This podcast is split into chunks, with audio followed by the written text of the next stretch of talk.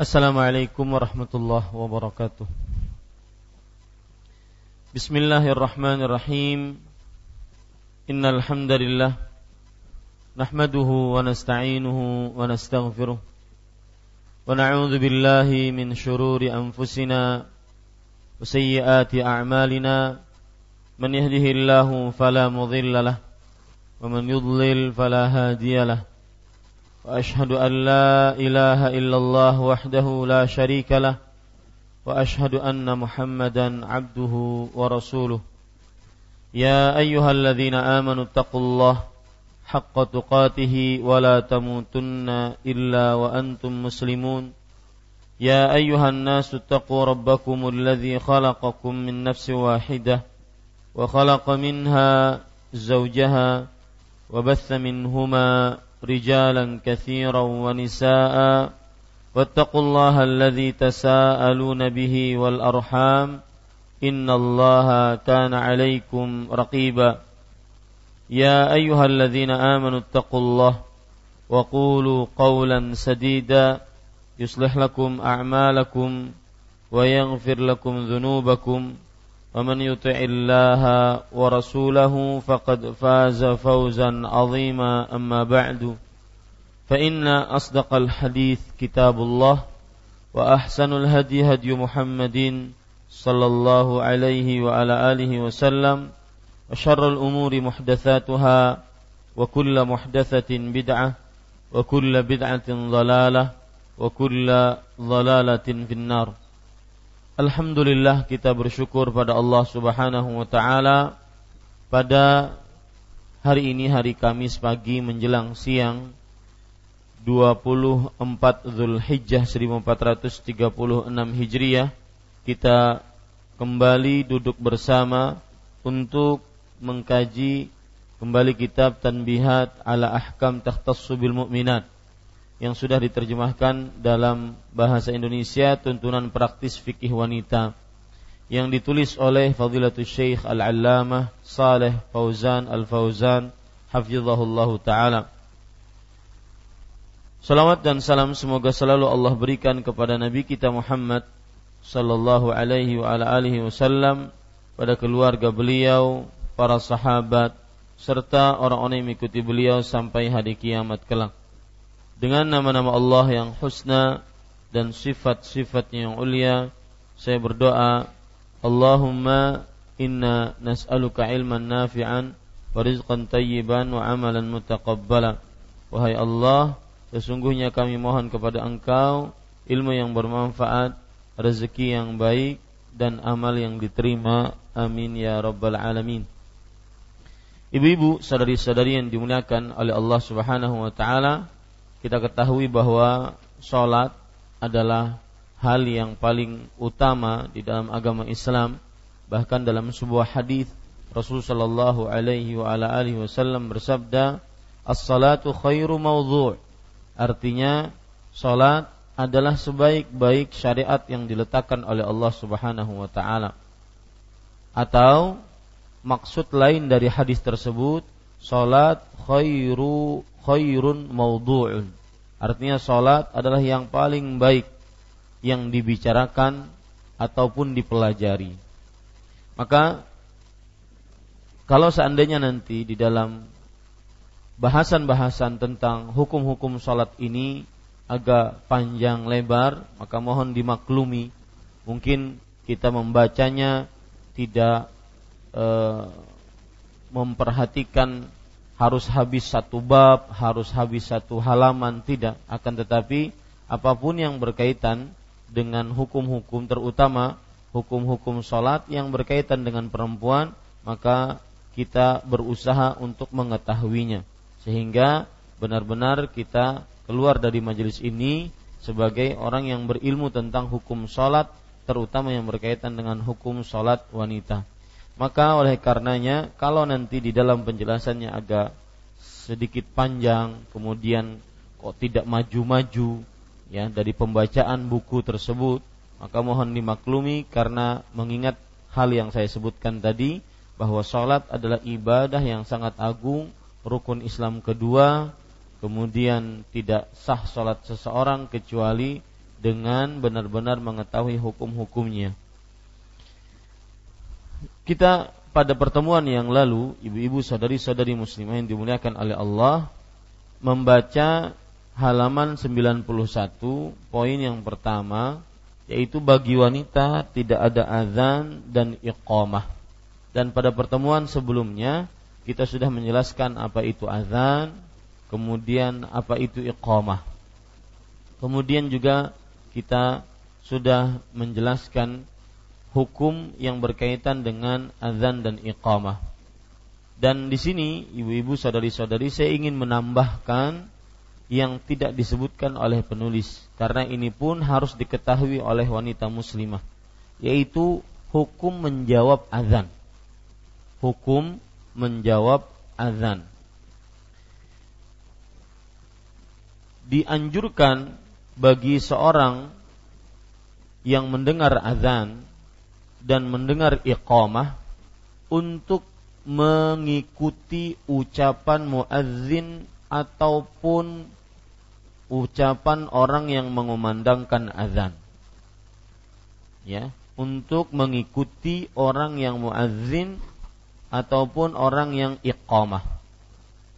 Dianjurkan untuk mengikuti ucapan muazzin atau orang yang mengumandangkan iqamah. Kecuali di dalam ucapan la haula wala quwata di dalam eh, afwan kecuali dalam ucapan hayya 'alas salah dan hayya 'alal falah. Maka mengikutinya dengan menyebutkan la haula wala quwata illa billah. Dan kalau kita perhatikan hadis-hadis Rasul sallallahu alaihi wa alihi wasallam tentang menjawab azan ada lima macam lima macam dalam menjawab azan. Yang pertama yaitu mengikuti ucapan muazzin dan ucapan mukim. Mukim itu artinya yang mengiqomahkan salat. Apa yang diucapkannya kecuali dalam lafaz hayya 'alas salah, hayya 'alal falah maka ini mengucapkan la haula wala quwata illa billah. Hal ini berdasarkan hadis riwayat Bukhari dan Muslim dari Abu Sa'id Al-Khudri radhiyallahu anhu. Nabi Muhammad sallallahu alaihi wa alihi wasallam bersabda, "Idza sami'tumun nidaa faqulu mithla ma yaqulul muadzin." Jika kalian mendengar azan, maka ucapkanlah sebagaimana yang diucapkan oleh muadzin. Nah, ini menunjukkan bahwasanya jenis pertama mengikuti azan adalah mengucapkan seperti yang diucapkan oleh muadzin. Mengucapkan seperti yang diucapkan oleh muadzin kecuali tatkala mengucapkan hayya 'alas salah, hayya 'alal falah maka mengucapkan la haula wala quwata illa billah. Hal ini juga sebagaimana disebutkan dalam hadis riwayat Imam Muslim dari Umar bin Khattab radhiyallahu anhu bahwasanya ketika mengucapkan hayya 'alas salah atau hayya 'alal falah maka yang mendengarnya mengikuti dengan ucapan la haula wala quwata illa billah. Yang paling-paling penting Ibu tulis dalilnya itu hadis riwayat Muslim dari Umar bin Khattab radhiyallahu anhu. Ini jenis pertama. Mengikuti azan jenis pertama. Mengikuti azan jenis kedua yaitu mengucapkan setelah muazzin mengumandangkan azan dan mengucapkan asyhadu an la ilaha illallah wahdahu la syarikalah wa asyhadu anna muhammadan abduhu wa rasuluh raditu billahi rabba wa bil islami dina wa bi muhammadin rasula wa bil islami dina artinya apa bu ini jenis kedua menjawab azan dengan mengucapkan seluruh apa yang diucapkan oleh muazzin. Jadi Allahu akbar Allahu akbar kita ucapkan Allahu akbar Allahu akbar. Allahu Akbar, Allahu Akbar, kita ucapkan Allahu Akbar, Allahu Akbar. Nah, tatkala tasyahud, asyhadu an la ilaha illallah, asyhadu an la ilaha illallah, asyhadu anna Muhammadar Rasulullah, asyhadu anna Muhammadar Rasulullah. Itu kita ikuti.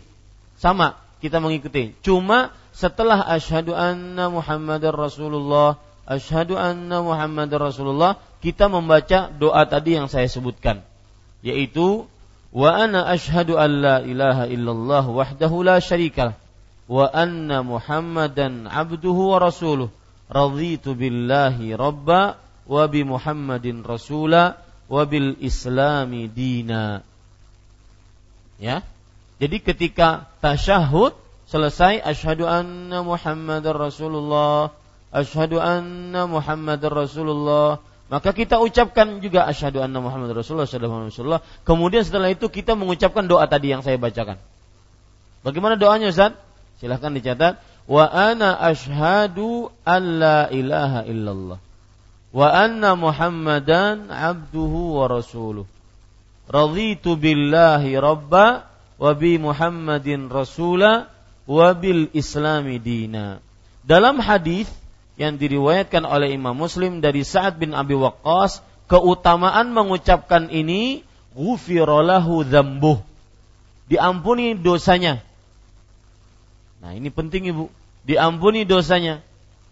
Jadi tatkala sudah tasyahud sang muadzin sudah tasyahud maka kita mengucapkan tadi wa ana asyhadu anna muhammadar wa ana asyhadu an la ilaha illallah wa anna muhammadan abduhu wa rasuluh raditu billahi rabba wa bi Muhammadin rasula wa bil islami dina. Ada yang sudah hafal? Hah? Silahkan pakai mic-nya. Yang sudah hafal. Monggo. Saya ingin biar ada yang mengucapkan, kemudian setelah itu yang lain mencatat. Saya sudah mengulangi dua kali bahkan tiga kali mungkin. Hah? Siapa yang sudah hafal? Jadi setelah kita mengucapkan asyhadu anna Muhammadan Rasulullah menjawab azan, maka kita mengucapkan wa ana asyhadu an la ilaha illallah wa anna Muhammadan abduhu wa rasuluh. Raditu billahi rabba wa bi Muhammadin rasula wa bil islami dina. Naam. Ada yang mau mencoba?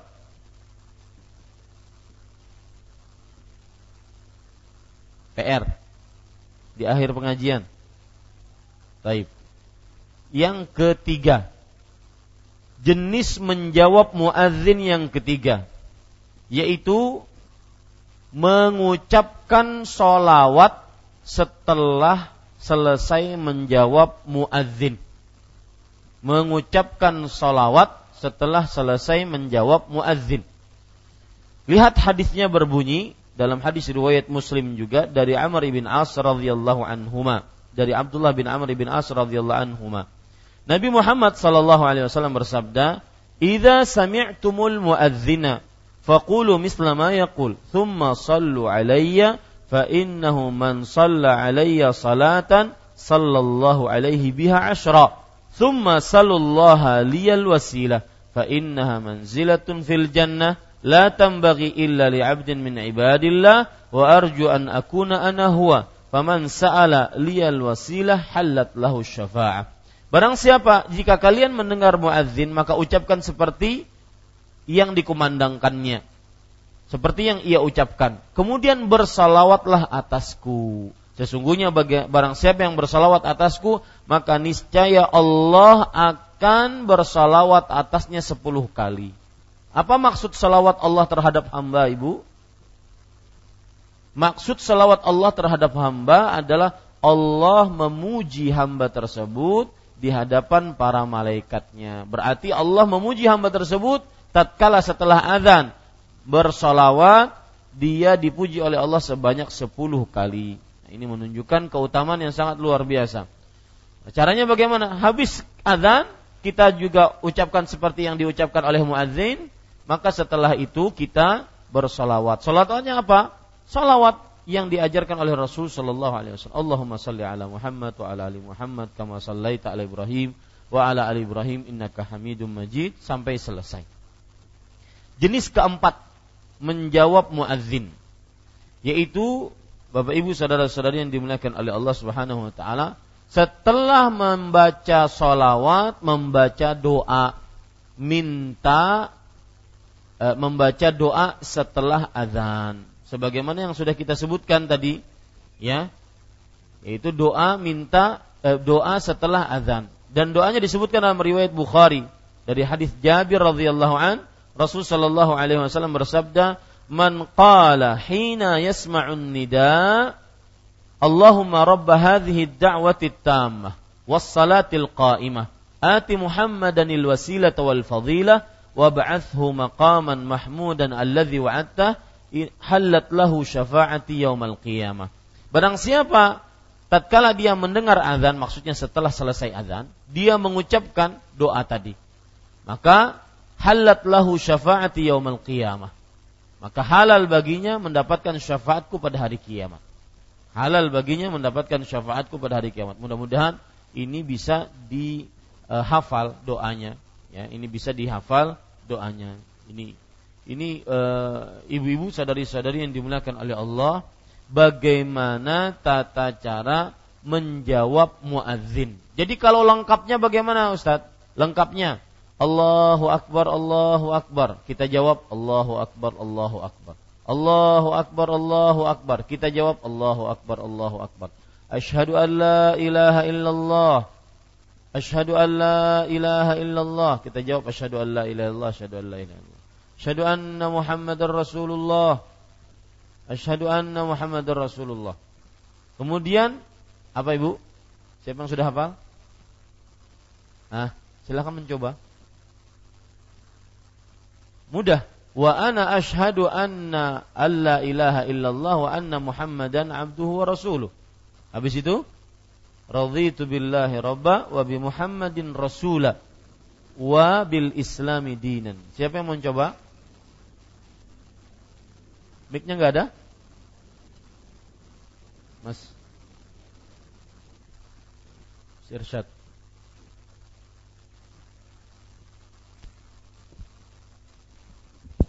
Ya, silahkan Bu. Wa ana asyhadu an la ilaha illallah wa ana asyhadu anna Muhammadan abduhu wa rasuluh. Raditu billahi rabba wa bil islami dina wa bi Muhammadin rasula. Iya.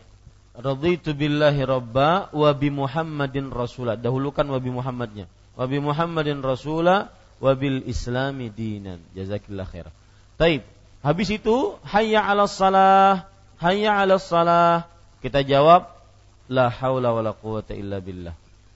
Habis itu hayya 'alal falah, hayya 'alal falah kita jawab dua-duanya la haula wala quwata illa billah. Kemudian Allahu akbar, Allahu akbar, la ilaha illallah, baru kita menjawabnya apa, Bu? Hah? Menjawabnya apa? berselawat. Betul? Ya, berselawat. Allahumma salli ala Muhammad wa ala ali Muhammad kama sallaita ala Ibrahim wa ala ali Ibrahim innaka Hamidum Majid. Kemudian setelah itu menjawab membaca doa setelah azan. Allahumma rabb hadhihi da'wati tammah was salatul qa'imah ati Muhammadan al wasilah wal fadilah wa ba'athhu maqaman mahmudan alladhi wa'adtah. Sampai situ saja. Adapun tambahannya innaka la tukhliful mi'ad maka itu hadisnya atau lafadznya lemah. Ini ibu-ibu sadari-sadari muslimah yang dimuliakan oleh Allah Subhanahu wa taala. Maka mudah-mudahan bisa di eh, apa namanya? dilaksanakan. Baik, sekarang ibu-ibu sadari-sadari muslimah sebagai tambahan juga saya ingin membacakan perkataan-perkataan para ulama salaf tentang hukum azan dan iqamah bagi perempuan. Coba perhatikan ada beberapa perkataan ulama salaf tentang hukum azan dan iqamah. Di antaranya yaitu di dalam kitab Imam Baihaqi dan juga dalam kitab Musannaf Ibnu Abi Syaibah bahwa Abdullah bin Umar sahabat Rasulullah ditanya hal 'alan nisa'i adzanun faghadib. Artinya, apakah para perempuan wajib mengumandangkan azan? Maka beliau marah, mendengar pertanyaan tersebut. Kemudian beliau mengatakan, "Anha an zikrillah?" Apakah aku melarang untuk seorang wanita berzikir kepada Allah? Artinya pendapat Abdullah bin Umar radhiyallahu anhu membolehkan azan untuk perempuan dan juga membolehkan iqamah untuk perempuan. Kemudian ada hadis yang lain yang diriwayatkan oleh Ibnu Abi Syaibah juga dalam kitabnya Al-Musannaf yaitu dari Al Hasan Al Basri, kemudian Sa'id bin Musayyab rahimahumullah. Mereka ini e, dua orang tabi'i. Mereka berkata, "Laisa 'alan nisa'i adzanun wala iqamah." Perempuan tidak wajib mengumandangkan azan dan iqamah. Perempuan tidak wajib mengumandangkan azan dan iqamah. Kalau kita perhatikan riwayat yang lain di antaranya yaitu riwayat dari Atha. Atha beliau mengatakan idza kana ma'an nisa'i rajulun fala yumna' lahunna an yu'adzan wa an yuqimna hina idzin. Artinya jika perempuan tersebut tidak ada laki-laki maka tidak dilarang mereka untuk mengumandangkan azan dan tidak dilarang untuk menyebutkan iqamah. Ini menunjukkan tiga riwayat ini dan masih banyak riwayat-riwayat yang lain menunjukkan ibu-ibu saudari-saudari muslimah yang dimuliakan oleh Allah bahwa azan dan iqamah jika di antara para perempuan boleh. Ya tidak wajib. Kata-kata boleh itu tidak wajib. Boleh. Jika seandainya misalkan ibu-ibu e, berkumpul di rumah mana kemudian ingin berjamaah di, di rumah tersebut sholat maka boleh untuk mengumandangkan azan dan iqamah jika di antara perempuan. Kata-kata boleh bukan berarti diwajibkan, hanya boleh saja. Kalau ditinggalkan maka tidak mengapa. Ya, kalau ditinggalkan tidak mengapa. Taib. Itu tambahan-tambahan tentang azan, ibu-ibu saudari-saudari muslimah yang dimuliakan oleh Allah. Sekarang kita masuk kepada poin atau nomor yang kedua. Yaitu penulis mengatakan saya bacakan Arabnya. Penulis mengatakan Kullul mar'ati auratun fis salati illa wajhaha. Dua, aurat wanita dalam salat. Tubuh wanita merupakan aurat dalam salat. Sebelumnya saya ingin menyebutkan apa itu aurat. Apa pengertian aurat? Aurat artinya adalah diambilkan dari kata-kata telanjang arti aurat artinya diambilkan dari kata-kata apa bu? Telanjang. Nah, uh, aurat kemudian diambilkan secara istilah syar'i ya secara istilah syar'i oleh para ulama adalah sesuatu yang wajib untuk ditutupi. Sesuatu yang wajib untuk ditutupi.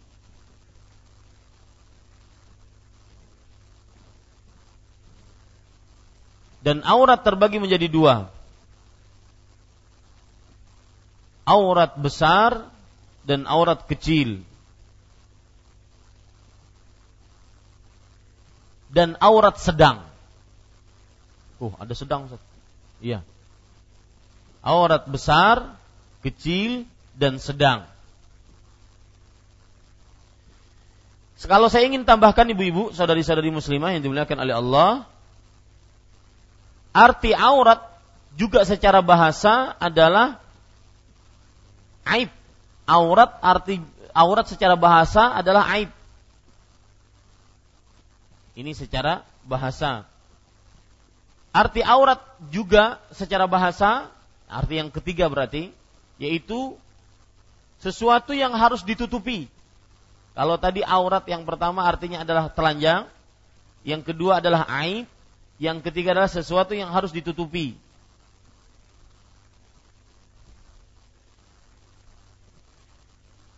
Kemudian Bapak Ibu saudara-saudari yang dimuliakan oleh Allah Subhanahu wa taala, adapun secara istilah syar'i, Aurat artinya adalah taghtiyatul insan ma yuqbahu zuhuruhu wa yustah yustahya minhu. Artinya seorang manusia menutupi sesuatu yang jikalau terlihat buruk dan jikalau terlihat malu. Saya ulangi, sesua, seorang manusia menutupi sesuatu yang apabila terlihat itu adalah buruk dan apabila terlihat adalah dimalui. Artinya mempunyai sifat malu kalau terlihat. Ini aurat secara apa? Istilah syar'i, terminologi syar'i. Ya, yang disebutkan oleh para ahli fikih.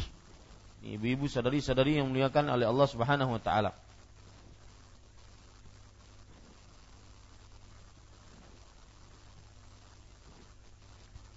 Tadi kita sebutkan aurat itu ada tiga macam.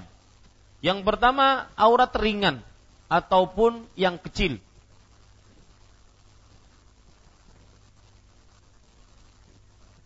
Para ulama mengatakan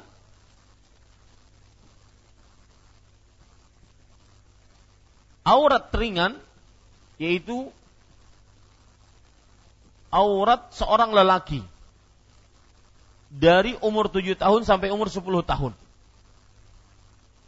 Maka auratnya adalah kubul dan dubur saja. Kubul dan dubur saja. Karena dia belum balik. Ini aurat ringan. Adapun aurat berat yaitu aurat seorang hamba yang sudah balik maka seorang perempuan yang sudah balik maka seluruh badannya adalah aurat. Kecuali wajah. Tatkala sholat. Jangan sampai lupa itu bu. Kecuali wajah tatkala sholat.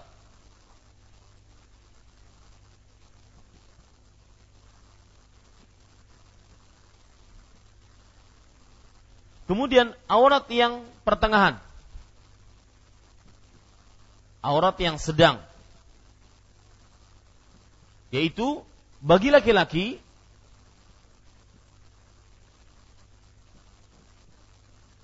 dari mulai pusar sampai lutut.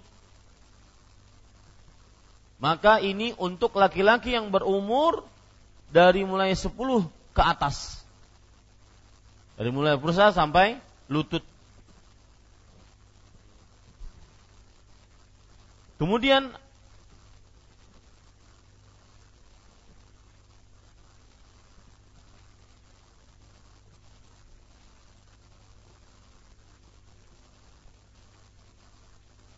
Sedangkan aurat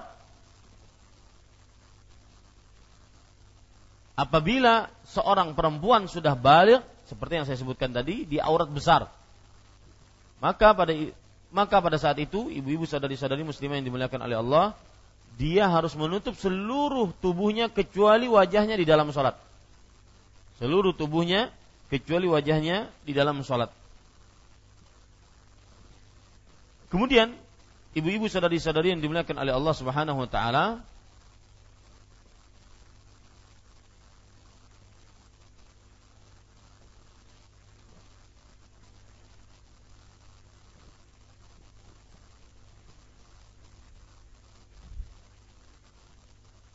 kita baca apa yang disebutkan oleh penulis. Penulis mengatakan, Kullul mar'ati auratun fis salah illa wajhaha. Tubuh wanita merupakan aurat di dalam sholat, kecuali wajahnya. Mungkin ditambahkan ibu, seluruh tubuh wanita. Karena di situ ada kullu. Seluruh tubuh wanita merupakan aurat dalam sholat, kecuali wajahnya wa fi wa qadamaiha khilafun dan berkenaan dengan kedua telapak tangan dan kakinya terdapat perselisihan pendapat. Maksudnya, ibu-ibu sadari-sadari muslimah yang dimuliakan oleh Allah, penulis ingin menyampaikan kepada kita bahwa seluruh tubuh wanita tatkala salat itu adalah aurat kecuali wajahnya. Wajahnya berarti boleh terbuka. Nanti terdapat penjelasan. Kalau di hadapan laki-laki yang bukan mahram maka bagaimana? Nanti, ya. Kemudian dan berkenaan dengan kedua telapak tangan dan kakinya terdapat perselisihan pendapat. Terjadi perbedaan pendapat di antara para ulama kedua telapak tangan, baik punggung telapak tangan atau perut telapak tangan. Dan juga kedua telapak kaki, baik punggung telapak kaki atau perut telapak kaki. Terjadi perbedaan pendapat di antara para ulama. Taib. Kita akan baca ibu-ibu saudari-saudari yang dimuliakan oleh Allah Subhanahu wa taala perbedaan pendapat yang disebutkan oleh para ulama. Kalau kita perhatikan ibu-ibu saudari-saudari muslimah yang dimuliakan oleh Allah Subhanahu wa taala perbedaan pendapat yang terjadi di antara para ulama adalah disebabkan karena hadis-hadis yang begitu banyak. Yang kadang-kadang hadis tersebut berbeda pendapat di antara para ulama tentang e, memahaminya. Ya tentang memahaminya.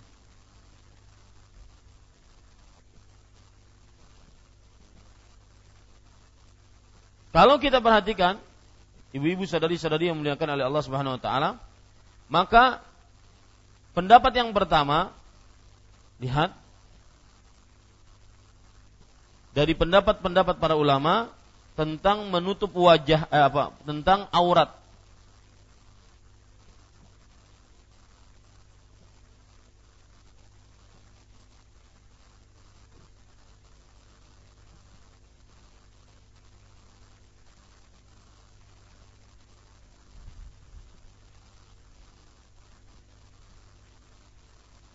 Pendapat yang pertama bahwa sebagaimana disebutkan oleh Syekh wajah wajib terbuka dan seluruh badannya adalah aurat. Wajah wajib terbuka dan seluruh badannya adalah aurat. Kemudian pendapat yang kedua adalah bahwa wajah dan kedua telapak kaki boleh terbuka. Wajah dan kedua telapak kaki boleh terbuka. Ini pendapat yang kedua. Pendapat yang ketiga yaitu wajah dan kedua telapak tangan dan kedua telapak kaki boleh terbuka. Ini ibu-ibu, saudari-saudari muslimah yang dimuliakan oleh Allah Subhanahu wa taala dan itu adalah beberapa pendapat dari para ulama tentang menutup aurat tatkala sholat. Kita baca lagi apa yang disebutkan oleh penulis. Penulis mengatakan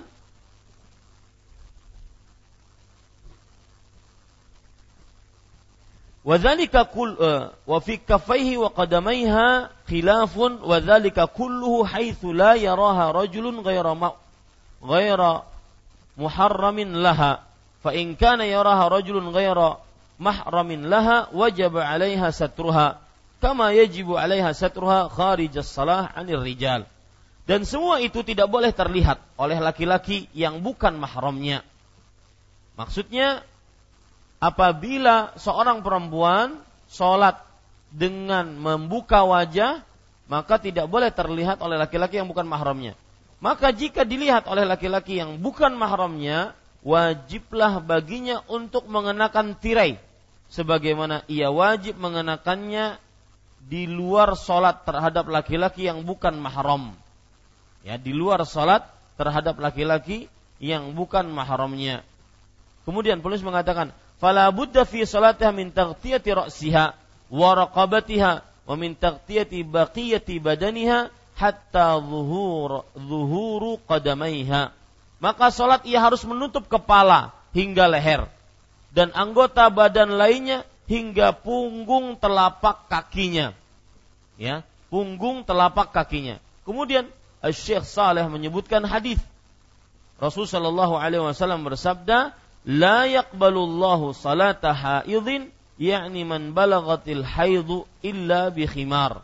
Artinya, Allah tidak menerima salat seorang yang sudah mengalami haid kecuali dengan menggunakan khimar. maksud hadis ini adalah seorang yang sudah balik karena dia haid bukan pas tatkala dia haid bukan. Seorang yang sudah balik karena dia haid maka tidak sah solatnya kecuali dengan khimar. Khimar disebutkan oleh Syekh ma yughattir ra'sa wal unuqa. Artinya adapun khimar adalah kerudung yang dapat menutup kepala dan leher. Kalau di kita jilbab. Ya, jilbab jilbab kecil itu menutup kepala dan leher. Itu namanya khimar. Adapun jilbab yang besar itu namanya sebenarnya adalah kalau dalam bahasa uh, Arab jilbab. Jadi kita itu menyebut jilbab itu sebenarnya namanya apa?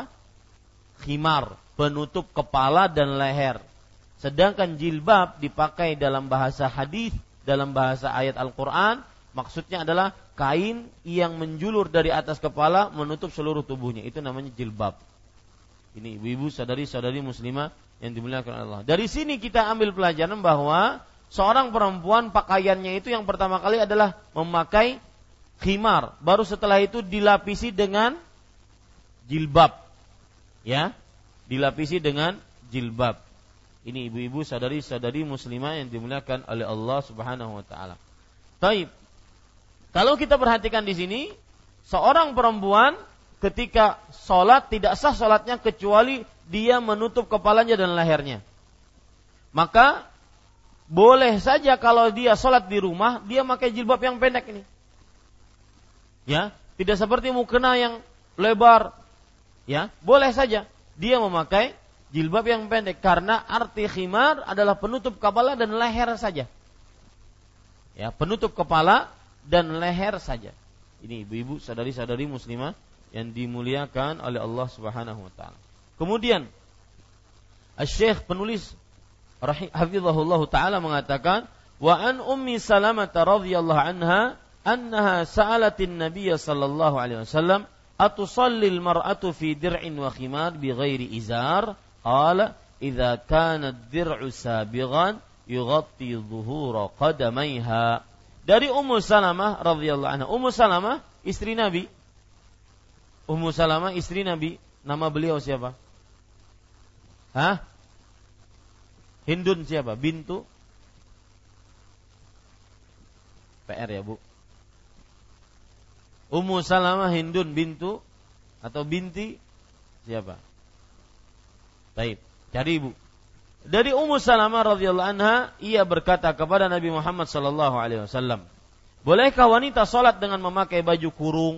E, sebelum masuk ke hadis saya ingin menyebutkan tentang Ummu Salamah. Salah satu pelajaran menarik tentang Ummu Salamah adalah bahwa Ummu Salamah seorang istri yang kita ambil pelajaran darinya yaitu sering memberikan saran yang baik kepada Rasul Shallallahu Alaihi Wasallam.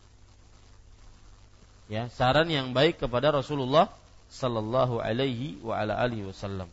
Dan Ummu Salamah inilah yang akhirnya menguatkan Rasul Shallallahu Alaihi Wasallam di hadapan para sahabat.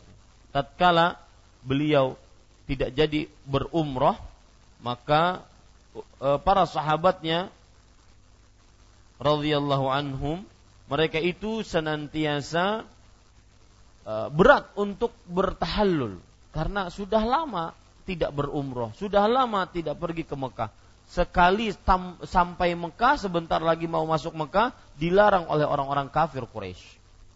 Dilarang oleh orang-orang kafir Quraisy. Maka Ummu Salamah radhiyallahu anha beliau akhirnya memberikan saran, wahai Rasulullah, keluarlah engkau kemudian gunting rambutmu, maka niscaya para sahabat akan mengikutimu. Dan itu yang dilakukan oleh Rasul Shallallahu Alaihi Wasallam. Kemudian para sahabat benar akhirnya mengikuti Rasul Shallallahu Alaihi Wasallam mau tidak mau. Nah, siapa namanya bu? Hindun binti Hah? binti Umayyah atau binti Abi Umayyah? Hah? Binti Abi Umayyah. Ya, itu namanya Bu. Ya. Baik.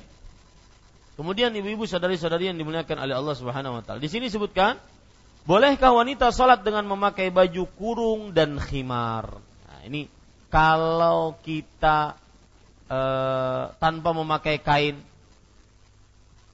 beliau menjawab, boleh jika baju kurung itu menyeluruh hingga menutup punggung telapak kaki. Maksudnya begini, Ibu.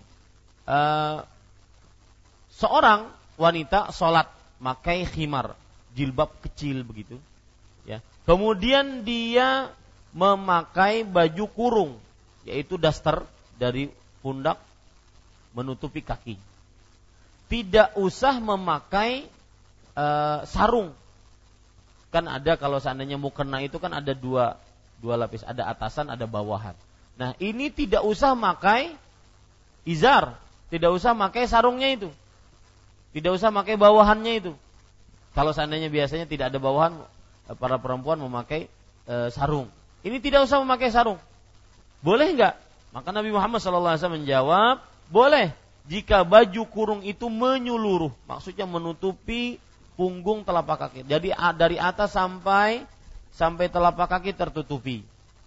Nah, ini menunjukkan bahwasanya seorang perempuan diperbolehkan untuk sholat tanpa bawahan mukena ataupun tanpa sarung ya tetapi dengan syarat dia harus pakaian sholatnya itu menutupi dari atas ke bawah sampai menutupi kakinya ya punggung telapak kakinya Penulis kemudian mengatakan Ad-dir'u adalah baju wanita yang dipakai dalam di dalam rumahnya. Ad-dir' baju wanita. Kalau kita daster-daster, kemudian e, baju-baju kurung yang biasa dipakai santai di dalam rumah. Maka ini ibu-ibu saudari-saudari muslimah. Kita lanjutkan. Dalal hadithan ala annahu la budda fi salatiha min taghtiyati ra'siha wa raqabatiha kama afadahu hadithu. Dua hadis tersebut menunjukkan keharusan menutup kepala, leher dalam sholatnya. Kepala termasuk rambut, ya kemudian leher termasuk eh, telinga itu harus tertutup di dalam sholatnya. Sebagaimana hadis yang diriwayatkan oleh Aisyah radhiyallahu anha, yaitu hadis yang pertama. Kemudian penulis mengatakan wa min taghtiyati baqiyati badaniha hatta zuhura qadamaiha hatta kama afadahu hadithu ummu salamata wa yubahu kashfu wajhiha haitsu la yaraha ajnabiyyun li ijma'i ahli ilm ala dhalik. Artinya dan menurut hadis yang diriwayatkan oleh Ummu Salamah radhiyallahu anha diharuskan menutup bagian lain bagian lainnya dari seluruh badannya hingga menutupi punggung telapak kakinya. Di sini Syekh penulis hafizahullah ingin menjelaskan kepada kita bahwa pakaian perempuan tatkala sholat ya seperti ini yaitu menutup kepala, leher dan juga seluruh tubuhnya sampai kepada telapak kakinya harus tertutup ya dibolehkan membuka wajahnya di tempat yang tidak dapat dilihat oleh laki-laki asing menurut kesepakatan pendapat ahli ilmu di luar sholat di, di luar sholat maksudnya begini bahwasanya seorang perempuan kalau seandainya dia sholat maka dia wajib untuk membuka wajahnya. Ini ijma para ulama. Ya, ijma para ulama bahwasanya dia wajib untuk membuka wajahnya. Akan tetapi kalau di hadapan laki-laki yang bukan mahramnya maka dia tutup. Ya, dia tutup. Ini sebagian pendapat seperti itu. Taib. Ibu-ibu, saudari-saudari muslimah yang dimuliakan oleh Allah, sebelum kita lanjutkan, saya ingin menambahkan beberapa riwayat yang disebutkan oleh uh, para ulama tentang menutup aurat tatkala sholat, terutama perempuan. Dalam hadis riwayat Muslim dari Abdullah bin Abbas radhiyallahu anhu, ini tidak ada di buku kita, saya tambahkan dari beberapa hadis. Uh, beliau bercerita, kanatil mar'ah tatufu bil bait wa hiya uryanan uryanatan. Fataqul man yu'iruni titwafan taj'aluhu ala farjiha al yawma yabdu ba'dahu aw kulluhu fama bada minhu fala uhilluh artinya Abdullah bin Abbas menceritakan dahulu perempuan jika tawaf di Ka'bah maka tawaf dalam keadaan telanjang dan ia berkata, siapa yang ingin meminjamkan kepadaku kain yang disebut dengan titwaf. Titwaf itu adalah kain yang dipakai untuk tawaf. Yang dengan kain tersebut dia hanya menutupi kemaluannya. Ya. Nah, saat tawaf karena dia menutupi kemaluannya maka dia mengatakan hari ini terlihat sebagian atau seluruhnya maksudnya dari auratku maka apa yang terlihat darinya aku tidak halal aku tidak halalkan kalian melihatnya ya aku tidak halalkan kalian untuk melihatnya ini ibu-ibu sadari-sadari muslimah yang dimuliakan oleh Allah Subhanahu wa taala. Ada penjelasan menarik tentang riwayat ini dari Imam Nawawi, saya bacakan. Dan mudah-mudahan dengan membacakan ini ibu-ibu bersyukur e, datangnya Islam menjaga aurat perempuan. Lihat Imam Nawawi menjelaskan dalam kitab Al-Minhaj Syarah Nawawi ala Sahih Muslim, "Fataqulu man yu'iruni titwafan." Perempuan jika ingin tawaf, maka dia mengatakan siapa yang ingin memberikan pinjaman kepadaku kain untuk menutupi auratku. Wa huwa thawbun talbasuhul mar'ah tatufu bih. Dia adalah kain yang dipakai oleh perempuan untuk menutupi eh, eh, tatkala dia tawaf, untuk menutupi auratnya. Kemudian Imam Nawawi menjelaskan, lihat, bersyukur Bu. Wa kana ahlul jahiliyah yatufuna uratan wa yarmuna thiyabahum wa yatrukuna mulqatan 'alal ard. Orang-orang jahiliyah kalau tawaf itu dalam keadaan telanjang. Mereka pakaiannya dikemanakan? Mereka buang di lantai, di tanah, di samping-samping Ka'bah. Sampai pakaian tersebut diinjak-injak sampai hancur. Ya, wala ya'khudunha abadan wa yatrukunaha tudasu bil arjul hatta tubla. Dan tidak diambil sama sekali dan dibiarkan pakaian tersebut diinjak-injak sampai hancur. Nah, itu. Wa yusammal liqa dan itu yang disebut dengan yang disebut dengan al-liqa, pakaian yang yang dibiarkan di tengah-tengah samping-samping Ka'bah itu disebut dengan liqa. Sampai datang Islam, maka Allah Subhanahu wa taala menurunkan surat Al-A'raf ayat 31. Khudhu zinatakum 'inda kulli masjid. Wahai orang yang beriman, ambillah pakaian kalian ketika kalian pergi ke masjid. Dan Nabi Muhammad SAW setelah itu bersabda, La yatufu bil baiti uryan. Maka tidak ada orang yang boleh tawaf di Ka'bah dalam keadaan telanjang. Kayak ibu-ibu, saudari-saudari muslimah, itu cerita ya tentang menutup aurat tatkala tawaf. Baik. Kemudian ibu-ibu, ada hadis lain yang tidak disebutkan oleh penulis tentang menutup aurat tatkala tawaf. Perhatikan sebuah hadis dari Aisyah radhiyallahu anha beliau bercerita, "Kunna nisa'al mu'minat yashhadna ma'a Rasulillah sallallahu alaihi wasallam salatal fajri mutalaffi'at bimurutihinna thumma yanqalibna ila buyutihinna hatta yaqdina as-salah la ya'rifnahunna ahadun minal ghalas." Hadis riwayat Bukhari dan Muslim. Artinya, kami perempuan-perempuan yang beriman di zaman Rasulullah salat subuh bersama Rasulullah sallallahu alaihi wasallam. Dalam keadaan bagaimana? Mutalaffiat. Mutalaffiat itu artinya yaitu menutupi uh, tubuh dari mulai atas dan uh, sampai tubuhnya dengan kain ditutupi. Ya, mutalaffiat. Bimurutihinna, murut artinya adalah kain yang tebal, yang terbuat dari wol. Ya. Kemudian mereka para perempuan tersebut pulang ke rumah-rumah mereka setelah menyelesaikan sholat. Tidak ada seorang pun dari para lelaki yang mengetahuinya karena waktunya masih gelap. Ya, waktunya masih gelap. Ini dalil yang menunjukkan ibu-ibu sadari-sadari muslimah yang dimuliakan oleh Allah bahwasanya seorang perempuan hendaknya mereka menutup auratnya tatkala ingin sholat dan tatkala sholat.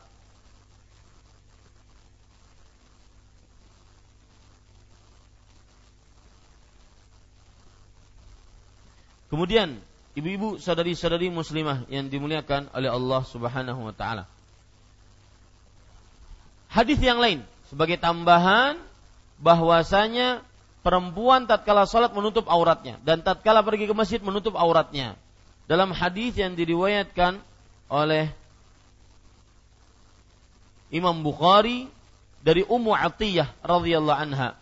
beliau bercerita, "Amarana an nakhruja al-huyy an nukhrij al-huyyadha wa yawm al-'idain wa dhawatil khudur fayashhadna jama'atal muslimin wa da'watahum wa ya'tazil al-huyad an musallahunna qalat imra'ah ya Rasulullah ihdana laysa laha jilbab qala litulbisaha sahibaha sahibatuha min jilbabiha Ummu Atiyah bercerita kami diperintahkan untuk mengeluarkan wanita-wanita haid pada hari Idul Adha dan Idul Idul Fitr. Dan juga wanita-wanita yang dipingit. Maksudnya dipingit itu ibu, para perawan yang mereka itu tidak keluar rumah. Jadi ini mudah-mudahan bisa menjadi kebiasaan nantinya di tengah ibu-ibu saudari-saudari muslimah terhadap anak-anak perempuannya. Membiasakan anak perawan mereka tidak banyak keluyuran, tidak sering dilihat laki-laki. Jadi pas keluar untuk menikah, oh itukah orangnya? Nah, itu dia ya. Benar-benar dipingit benar-benar orang rumahan. Ya. Karena tidak ada dia keperluan untuk keluar rumah banyak. Makan, minum disediakan oleh orang tuanya. Ya. Baju, e, pakaian disediakan oleh orang tuanya di rumah. Tidak ada keperluan untuk keluar rumah banyak. Nah, terutama ini kalau kita berbicara di masa-masa yang lalu. Di masa-masa sekarang dengan timbulnya uh, emansipasi wanita, katanya transgender, kemudian yang semisalnya kaum feminis ingin perempuan juga memiliki andil di dalam uh, dunia ini, maka akhirnya keluarlah perempuan-perempuan dan ketinggalanlah sunnah ini. Maka ibu-ibu yang punya anak perempuan, coba kita memulai ya menegakkan sunnah ini. Itu ada perempuan-perempuan yang disebut dengan zawatil khudur. Para perempuan-perempuan yang memang mereka itu hanya hidupnya di rumah saja, tidak banyak keluar. Fayashhadna jama'atal muslimin. Lalu mereka menyaksikan ya e, salat bersama kaum mukminin, kaum muslimin, wa da'watahum dan doa-doa mereka. Dan wanita-wanita haid menyendiri dari tempat-tempat salat tersebut. Ada seorang perempuan bertanya, "Wahai Rasulullah, salah seorang dari kami tidak mempunyai jilbab." Maka Rasulullah Shallallahu alaihi wasallam menjawab, temannya meminjamkan jilbab kepada perempuan tersebut. Artinya tetap pergi kepada salat Id, salat Idul Adha, Idul Fitr, keluar ya untuk merasakan gembiranya kaum muslim untuk mengamini doa kebaikan pada hari itu keluar walaupun dengan minjem jilbab. Nah, di sini ibu-ibu sedikit saya ingin tambahkan pembicaraan para ulama tentang jilbab. Lihat, sekarang jilbab itu apa artinya? Uh, Ibnu Hazm, lihat ini Ibnu Hazm. Ya, beliau mengatakan jilbab adalah ma ghatta jami'al jism la ba'dahu kain yang menutup seluruh tubuh, tidak sebagiannya. Itu jilbab namanya. Kain yang menutup seluruh tubuh dan tidak sebagiannya. Kemudian Al-Qurtubi mengatakan As-sahih annahu thawb alladhi yasturu jami'al badan. Pendapat yang benar dia adalah kain yang menutup seluruh tubuhnya. Ini hampir sama. Ya, ibu-ibu, saudari-saudari muslimah yang dimuliakan oleh Allah Subhanahu wa taala. Kemudian Al-Hafidh Ibnu Hajar, beliau mengatakan jilbab adalah as-saubul wasi' yakunu dunar rida. Pakaian yang lebar. Itu jilbab, Bu. Pakaian yang lebar, luas, ya. Lebih panjang daripada selen daripada kerudung. Lebih panjang daripada surban. Ya, itu namanya jilbab. Ini Bapak Ibu, saudari-saudari ini dimuliakan oleh Allah Subhanahu wa taala. Lihat lagi penjelasan dari Ummu Salamah. Jilbab itu bagaimana? Ketika turun ayat Allah Subhanahu wa taala berfirman dalam surat An-Nur, "Yudnina 'alaihinna min jalabibihin." Hendaknya mereka memanjangkan jilbab-jilbab mereka. Kata Ummu Salamah, lihat praktek para sahabiat. Kharaja nisa'ul ansar ka'anna ala ru'usihinna al-ghirban minal aksiyah. Artinya, wanita-wanita para perempuan dari kaum Ansar, mereka keluar dan di atas-atas kepala mereka ada semacam ghirban, yaitu kain hitam yang menutupi mereka. Nah, ini menunjukkan bahwa jilbab itu dari mulai atas kepala terus sampai ke bawah itu namanya jilbab. Ya, ini ibu-ibu, saudari-saudari. Adapun daster yang ibu pakai, yang ibu ju, yang ibu beli gamis, itu namanya gamis. Omis. Ya, jilbab itu yang ibu lebarkan. Ya. Kalau yang sudah sering ngaji, maka maka jilbabnya kadang-kadang sampai menutupi mohon maaf pantat, kemudian bahkan sampai ke lutut. Itu namanya jilbab bahkan lebih baik, lebih panjang lebih baik. Karena Allah berfirman, yudnina alaihinna min jalabibihin. Itu artinya jilbab. Ya, ini mudah-mudahan ibu-ibu yang dimuliakan oleh Allah Subhanahu wa taala.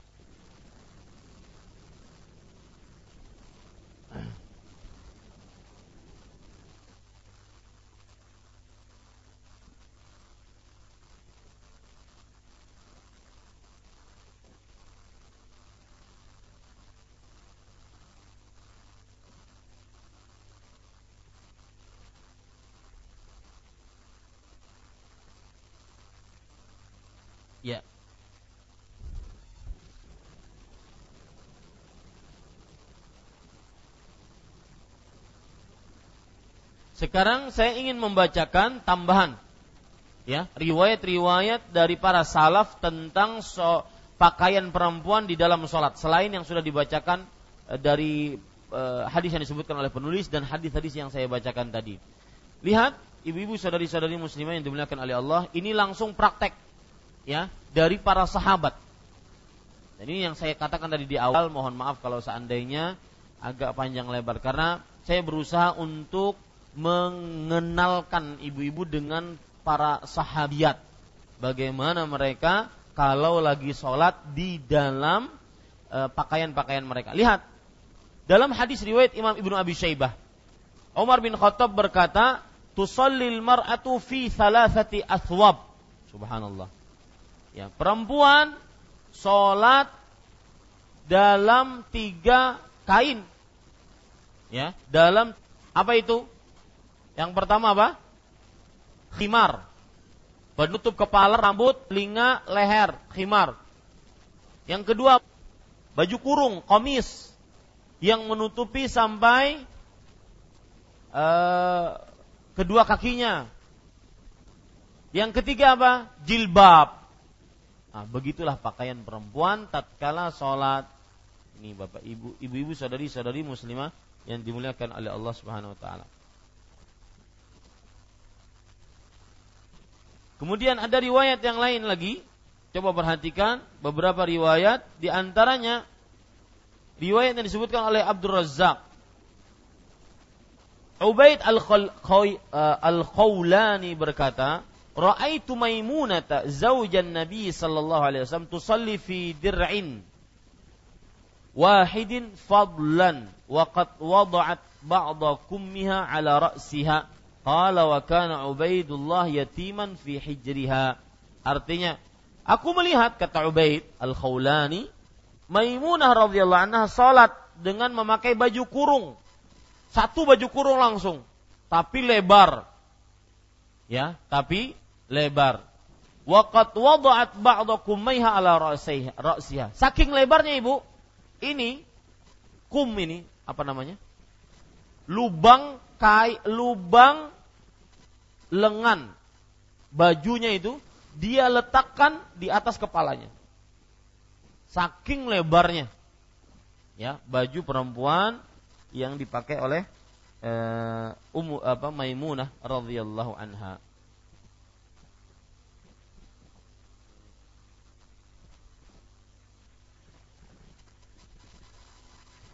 Kemudian lagi hadis yang diriwayatkan oleh Abdullah bin Umar dari Ibnu Abi Syaibah.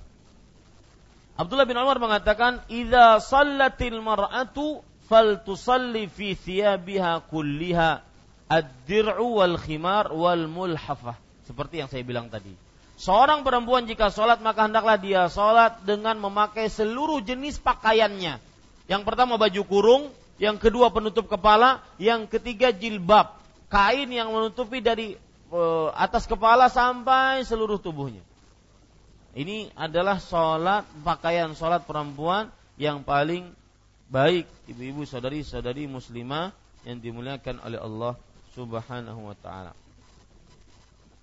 Kemudian hadis yang lain yang disebutkan oleh Ibnu Abi Syaibah juga. Aisyah radhiyallahu anha annaha qamat tusalli fi dir'in wa khimar fa'atat hal amatu fa'alqat 'alaiha thawban. Subhanallah. Aisyah radhiyallahu anha beliau salat dalam memakai baju kurung kemudian khimar penutup kepala, rambut, telinga dan leher lalu datang pembantunya, budaknya meletakkan kain di atas kepala sampai menutupi seluruh tubuhnya. Begitu pakaian seorang perempuan tatkala sholat. Ya, ini ibu-ibu tambahan-tambahan riwayat sehingga kita benar-benar mengenal bagaimana e, para sahabiat mereka itu sholatnya dan mudah-mudahan bisa mem, me, mengamalkannya, ya bisa mengamalkannya. Jadi jilbabnya dilebarkan sampai bawah, kemudian pakai baju kurung, ya, kemudian pakai pakai apa namanya? pakai khimar penutup kepala dan leher, jilbab yang pendek itu.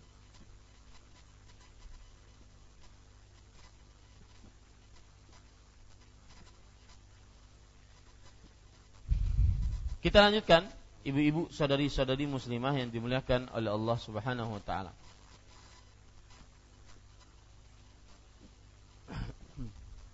Penulis mengatakan dibolehkan membuka wajah di tempat yang tidak dapat dilihat oleh laki-laki asing menurut kesepakatan pendapat ahli ilmu di luar sholat. Lihat, ini paragraf penting. Ibu-ibu saudari-saudari yang dimuliakan oleh Allah Subhanahu wa taala, para ulama menyebutkan bahwa bolehnya seorang perempuan tatkala sholat memperlihatkan wajahnya ini sebagaimana dikatakan oleh Ibnu Abdul Bar. Lihat, beliau mengatakan sebagaimana yang dinukil dalam kitab Al-Mughni, wa qad ajma'u ala anna 'ala al-mar'ati an takshifa wajhaha fi salati wal ihram. Para ulama bersepakat bahwa perempuan wajib membuka wajahnya di dalam salat dan di dalam ihram. Ya, di dalam salat dan di dalam ihram. Imam Ibnu Qudamah mengatakan ini dari mazhab Hambali kalau dari Ibnu Abdul Bar dari mazhab Maliki mengatakan waqtalafa ahlul ilm fa ajma aktsaruhum ala anna laha an tusalliya makshufatal wajh. Para ulama berbeda pendapat. Kemudian mereka bersepakat kebanyakan dari mereka bahwa perempuan boleh dan wajib membuka wajahnya tatkala salat. Ini ibu-ibu, saudari-saudari muslimah yang dimuliakan oleh Allah Subhanahu wa taala. Banyak sekali perkataan-perkataan para ulama tentang wajah bahwasanya wajib terbuka. Nah, sekarang kita masuk kepada pertanyaan, kalau sholat di mall, sholat di musola musola yang kadang-kadang susah untuk menutup eh, apa, e, lepas dari pandangan lelaki yang bukan mahramnya, maka bagaimana? Maka jawabannya, ibu-ibu saudari-saudari muslimah yang dimuliakan oleh Allah, bahwa seorang perempuan jika memang dia ingin menjaga wajahnya maka dia lebih baik menutupi wajahnya. Dan itu sah dan boleh. Ya sah dan boleh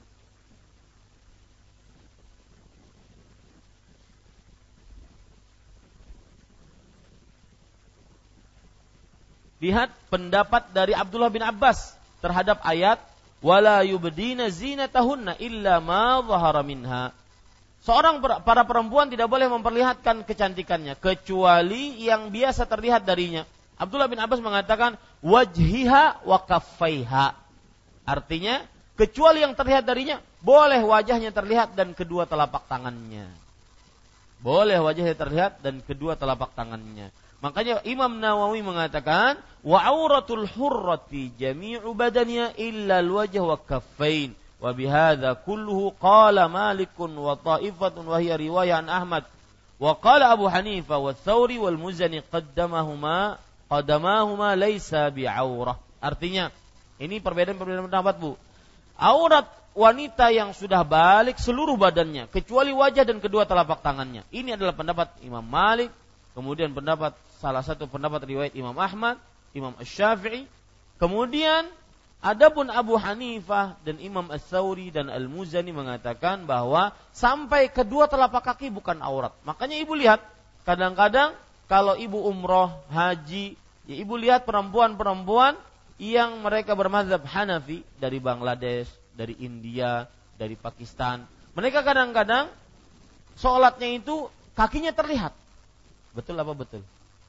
Ya, itu karena mereka mendapat pen, apa memakai pendapat madhab Hanafi atau madhab Hanafi. Ya, ini ibu-ibu sadari. Wallahu alam pendapat yang lebih kuat adalah bahwa kaki adalah aurat. Dalilnya apa? Kaki adalah aurat. Ada yang tahu bu? Hah? Dalilnya apa? Kaki adalah aurat.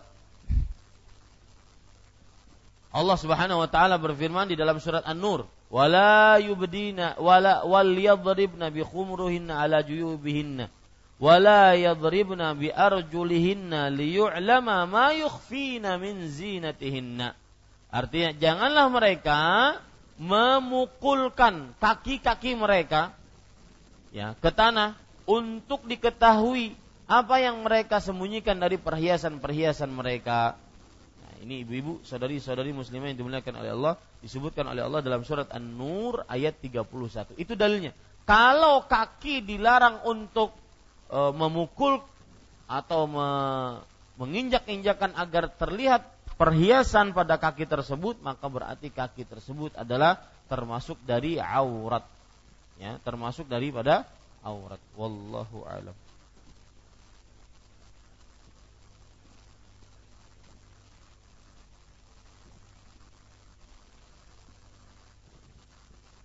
Jadi, ibu-ibu sadari-sadari muslimah yang dimuliakan oleh Allah, kalau kita ingin menunjukkan beberapa hukum tentang hukum aurat di dalam sholat, ya, kita ambil ringkasannya, yaitu pertama bahwa wajib bagi perempuan untuk membuka wajahnya di dalam sholat. Yang kedua, seluruh badan perempuan adalah aurat. Yang ketiga, tidak mengapa terbuka telapak tangan. Yang keempat, kaki adalah aurat. Ini ibu-ibu, itu adalah ringkasan-ringkasan yang sudah kita sebutkan tadi.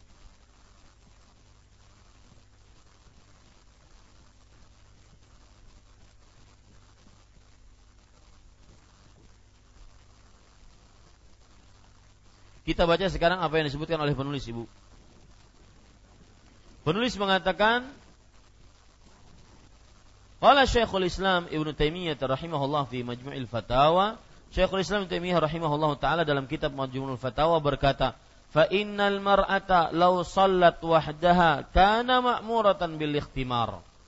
Apabila seorang wanita mengerjakan sholat sendirian, ia diperintahkan untuk memakai khimar penutup kepala. Ini kalau seandainya dia sholat sendirian tetap dia diperintahkan untuk memakai khimar. Bahkan kalau tidak memakai khimar sholatnya tidak tidak sah. Sebagaimana hadis yang kita baca tadi. La yaqbalullahu salata haidin illa bi khimar. Tidak sah sholat orang orang wanita yang sudah haid, sudah dalam keadaan uh, sudah merasakan haid, yaitu sudah balik, kecuali dengan memakai khimar. Kalau sendirian pun tetap pakai khimar. Ya, Kemudian penulis mengatakan wa fi ghairi salah yajuzu laha kashfu ra'siha fi baitiha. Dan di luar salat ia boleh membuka kepalanya tidak memakai khimar ketika ia berada di dalam rumahnya. Nah, ini tentunya ibu-ibu kalau seandainya tidak ada mahramnya.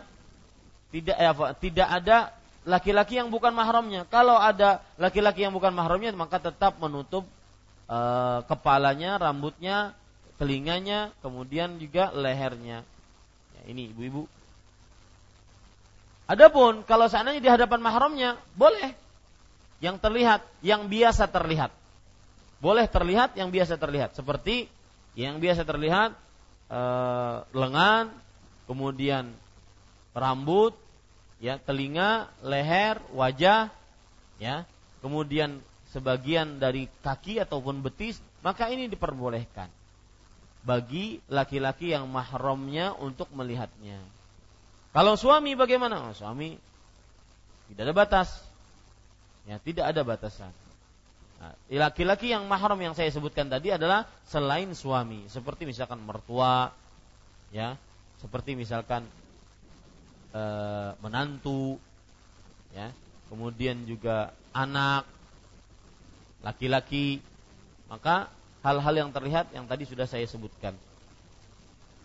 Kemudian penulis mengatakan, "Falaisa li ahadin eh, fa'akhdhu zina fi salati haqqun lillah. Artinya, maka pakaian dikenakan dalam salat merupakan hak Allah yang Subhanahu wa taala yang harus dilaksanakan. Sebagaimana ayat yang kita sebutkan tadi, Ya bani Adam khudhu zinatakum inda kulli masjid. Wahai anak Adam, ambillah pakaian kalian tatkala kalian pergi ke masjid. Surat Al-A'raf ayat 31.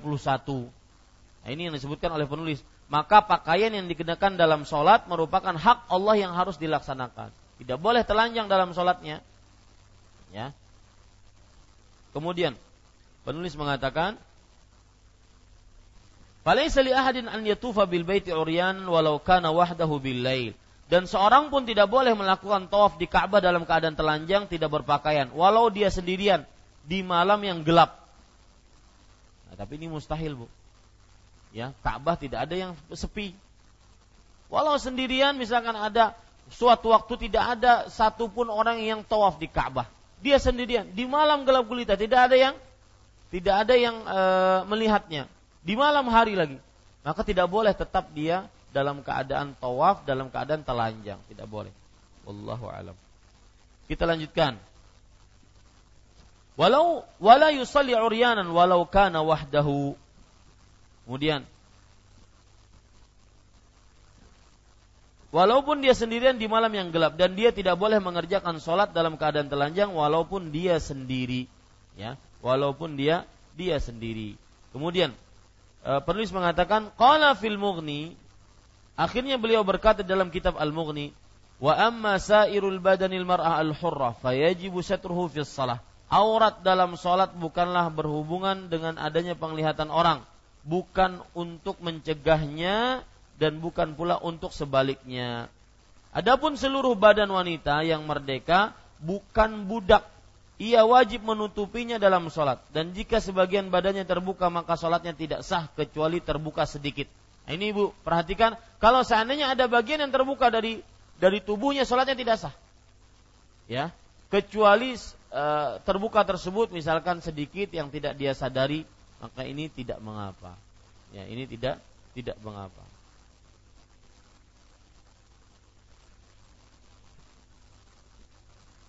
Wa bihadza qala Malikun wal Auza'i Syafi'i. Pendapat seperti ini dikatakan oleh Imam Malik, Al-Auza'i dan Imam Asy-Syafi'i rahimahullahu taala. Nah, itu yang berkaitan dengan apa? Dengan aurat ya, ibu-ibu, saudari-saudari muslimah yang dimuliakan oleh Allah Subhanahu wa taala.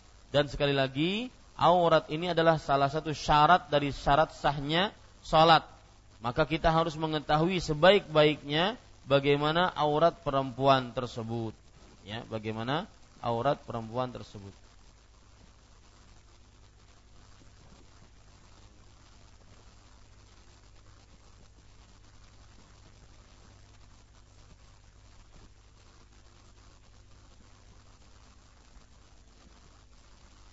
Sebelum saya tutup, ibu-ibu saudari-saudari muslimah yang dimuliakan oleh Allah, ada tambahan-tambahan tentang aurat.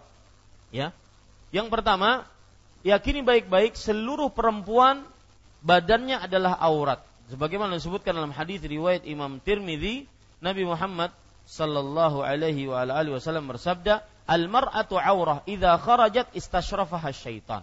Wanita itu aurat. Jika dia keluar rumah maka syaitan akan membuat dia indah syaitan akan membuat laki-laki istisyraf, memuliakan dia. Nah, itu maknanya. Makanya ibu-ibu, saudari-saudari, perhatian dari hadis ini, ya, kalau tidak perlu-perlu amat kita keluar rumah, maka jangan sampai kita sering-sering keluar rumah. Ya, sering-sering keluar rumah karena bagaimanapun perempuan tersebut, entah dia cantik, entah dia cantik sekali atau dia biasa saja atau dia Eh, cenderung tidak uh, enak dipandang, maka dia akan tetap diperlihatkan oleh syaitan dalam keadaan indah. Ya, ini satu tambahan ibu-ibu saudari-saudari muslimah yang dimuliakan oleh Allah Subhanahu wa taala. Kemudian tambahan dalam masalah aurat juga yang berkaitan kalau seorang wanita dinazar oleh laki-laki. Perhatikan ibu-ibu sadari muslimah yang dimuliakan oleh Allah, Nabi Muhammad SAW berkata kepada Jabir radhiyallahu anhu bahwasanya undur ilaiha artinya lihatlah kepada perempuan tersebut ila ma tad'u ila nikahiha. Lihatlah kepada perempuan tersebut yang menyebabkan kamu bisa menikahinya. Ini menunjukkan bahwa ketika seorang lelaki nazar seorang perempuan melihat perempuan tersebut, baik itu langsung berhadapan ataupun sembunyi-sembunyi sebagaimana dilakukan oleh Jabir radhiyallahu anhu ataupun langsung berhadapan, maka yang diperlihatkan kepada perempuan tersebut uh, uh, yang diperlihatkan oleh perempuan tersebut tatkala nazar adalah yang mengundang sang laki-laki ingin menikah. Dan sesuatu yang mengundang sangat mengundang sang laki-laki ingin menikah tentunya bukan jempolnya. Tetapi adalah wajahnya. Maka wajah diperbolehkan untuk diperlihatkan. Dan juga termasuk yang mengundang laki-laki untuk menikah adalah melihat rambutnya karena rambut adalah salah satu mahkota perempuan, mahkota kecantikannya. Maka mungkin rambutnya gimbal kan tidak diketahui. Maka perlu diperlihatkan rambutnya. Kalau seandainya sang laki-laki minta diperlihatkan maka tidak mengapa. Ya. Ini ibu-ibu saudari-saudari muslimah yang dimuliakan oleh Allah. Kalau seandainya ingin melihat telapak tangan atau lengan ya ataupun e, telapak kaki kemudian betis maka wallahu alam pun diperbolehkan. Bahkan ada pendapat yang lebih ekstrim seperti yang dikatakan oleh pendapat kaum zahiri bahwa seluruh tubuh perempuan boleh dilihat. Karena itu yang menyebabkan seorang untuk menikahinya.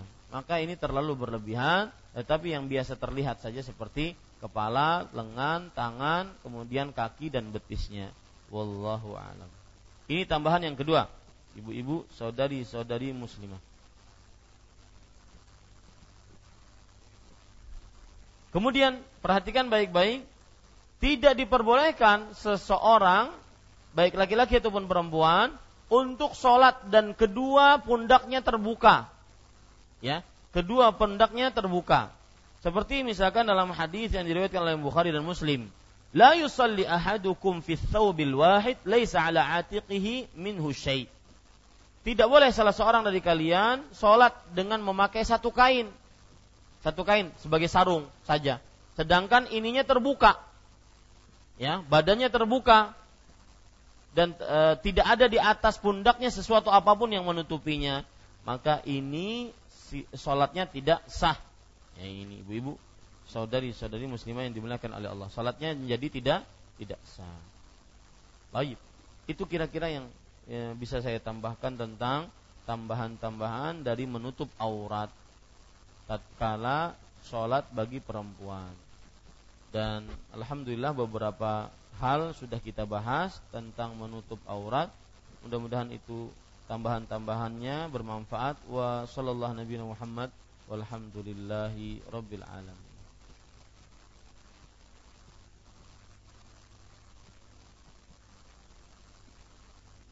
Silahkan Ibu jika ada pertanyaan.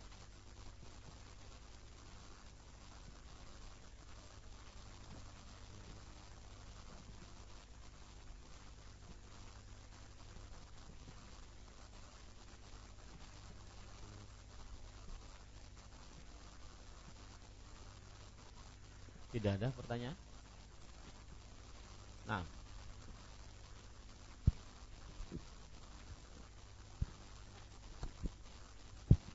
Bismillah, barakallahu fiik Ustaz. Ya. Uh, tadi Ustaz ada menjelaskan tentang uh, lima macam dalam menjawab azan itu Ustaz. Tadi masih empat Ustaz. Eh, saya berapa sebutkan? Hmm, mengikuti ucapan muazin seperti apa yang diucapkan kecuali hayya ala sholah hayya ala falah. Yang kedua mengucapkan setelah muazin mengumandangkan azan dengan mengucapkan seluruh apa yang diucapkan muazin uh, dan membaca. Dan mengucapkan wa anna asyhadu an la ilaha illallah dan seterusnya tadi Ustaz. Terus yang ketiga mengucapkan solawat setelah ya, selesai. Yang pertama saya ulangi Ibu, yang pertama yaitu mengucapkan seperti yang diucapkan oleh muadzin kecuali ketika ucapan hayya 'alas shalah, hayya falah. Yang kedua yaitu setelah muadzin mengucapkan tasyahud asyhadu alla ilaha illallah wa asyhadu anna muhammadar rasulullah maka dia mengucapkan wa ana asyhadu an la ilaha illallah wa asyhadu anna muhammadar rasulullah raditu billahi rabba wa bi muhammadin rasula wa bil islami dina. Itu yang kedua. Yang ketiga yaitu bersolawat setelah mengumandangkan azan yang keempat yaitu membaca doa azan setelah kumandangkan azan. Yang kelima, oh ya, yang kelima saya belum menyebutkan berdoa antara azan dan iqamah dengan doa yang dia pilih sendiri. Nah, ini cara menjawab azan. Berdoa antara azan dan iqamah dengan doa yang dia pilih sendiri. Karena Rasul Shallallahu Alaihi Wasallam bersabda, "Ad-da'watu la turad bainal adzani wal iqamah fad'u." Doa tidak ditolak antara azan dan iqamah maka berdoalah. Hadis riwayat Imam Ahmad wallahu alam. Nah. Silakan, yang lain? Ustaz, mau tanya Ustaz. Tafadhol Ibu. Sholat duha itu sebaiknya dikerjakan mulai jam berapa sampai jam berapa? Makasih. Ya, untuk sholat duha maka waktunya adalah dari mulai terbit matahari ditambah satu tombak sekitar 15-an menit itu dimulai dari adalah waktu sholat duha. Sampai sebelum matahari tepat berada di atas kepala kita. Hatta yaqumu qa'imudz zahirah sampai sebelum matahari tepat berada di atas kepala kita. Itu adalah waktu sholat duha hal ini kenapa? Karena Rasul Shallallahu Alaihi Wasallam uh, pernah menyebutkan tentang waktu sholat duha yaitu bahwa sholat duha itu dimulai tatkala terbit matahari kemudian ditambah dengan eh, apa namanya ditambah dengan satu tombak. Ya ditambah dengan satu tombak. Lihat hadis-hadis berikut Nabi Muhammad Sallallahu Alaihi Wasallam bersabda dari hadis riwayat Imam Muslim dari Abu Dzar radhiyallahu anhu yusbihu ala kulli sulama min ahadikum sadaqah di waktu pagi atas setiap ruas tulang dari salah seorang dari kalian wajib diberikan sedekah. Kemudian beliau menyebutkan sedekah-sedekah wa yujzi'u min dzalika raq'atan yarka'huma minad duha. Artinya dan diperboleh dan e, dua rakaat sholat duha itu sudah mencukupi dari bersedekah terhadap seluruh ruas tulang. Ini ibu-ibu saudari-saudari muslimah yang dimuliakan Allah.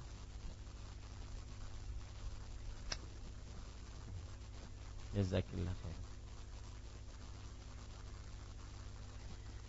Taib. E, kemudian berkenaan dengan sholat duha waktunya yaitu sebagaimana yang sudah saya sebutkan tadi hina yaqumu qa'imul zahirah kata Rasul sallallahu alaihi wasallam. Ketika e, seorang ya ber, e, ketika matahari tepat berada di atas kepala dia maka ini adalah waktu sholat duha. Ya, itu yang bisa saya jawab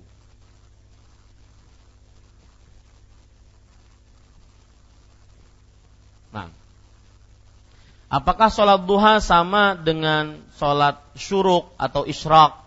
Maka sholat isyraq itu adalah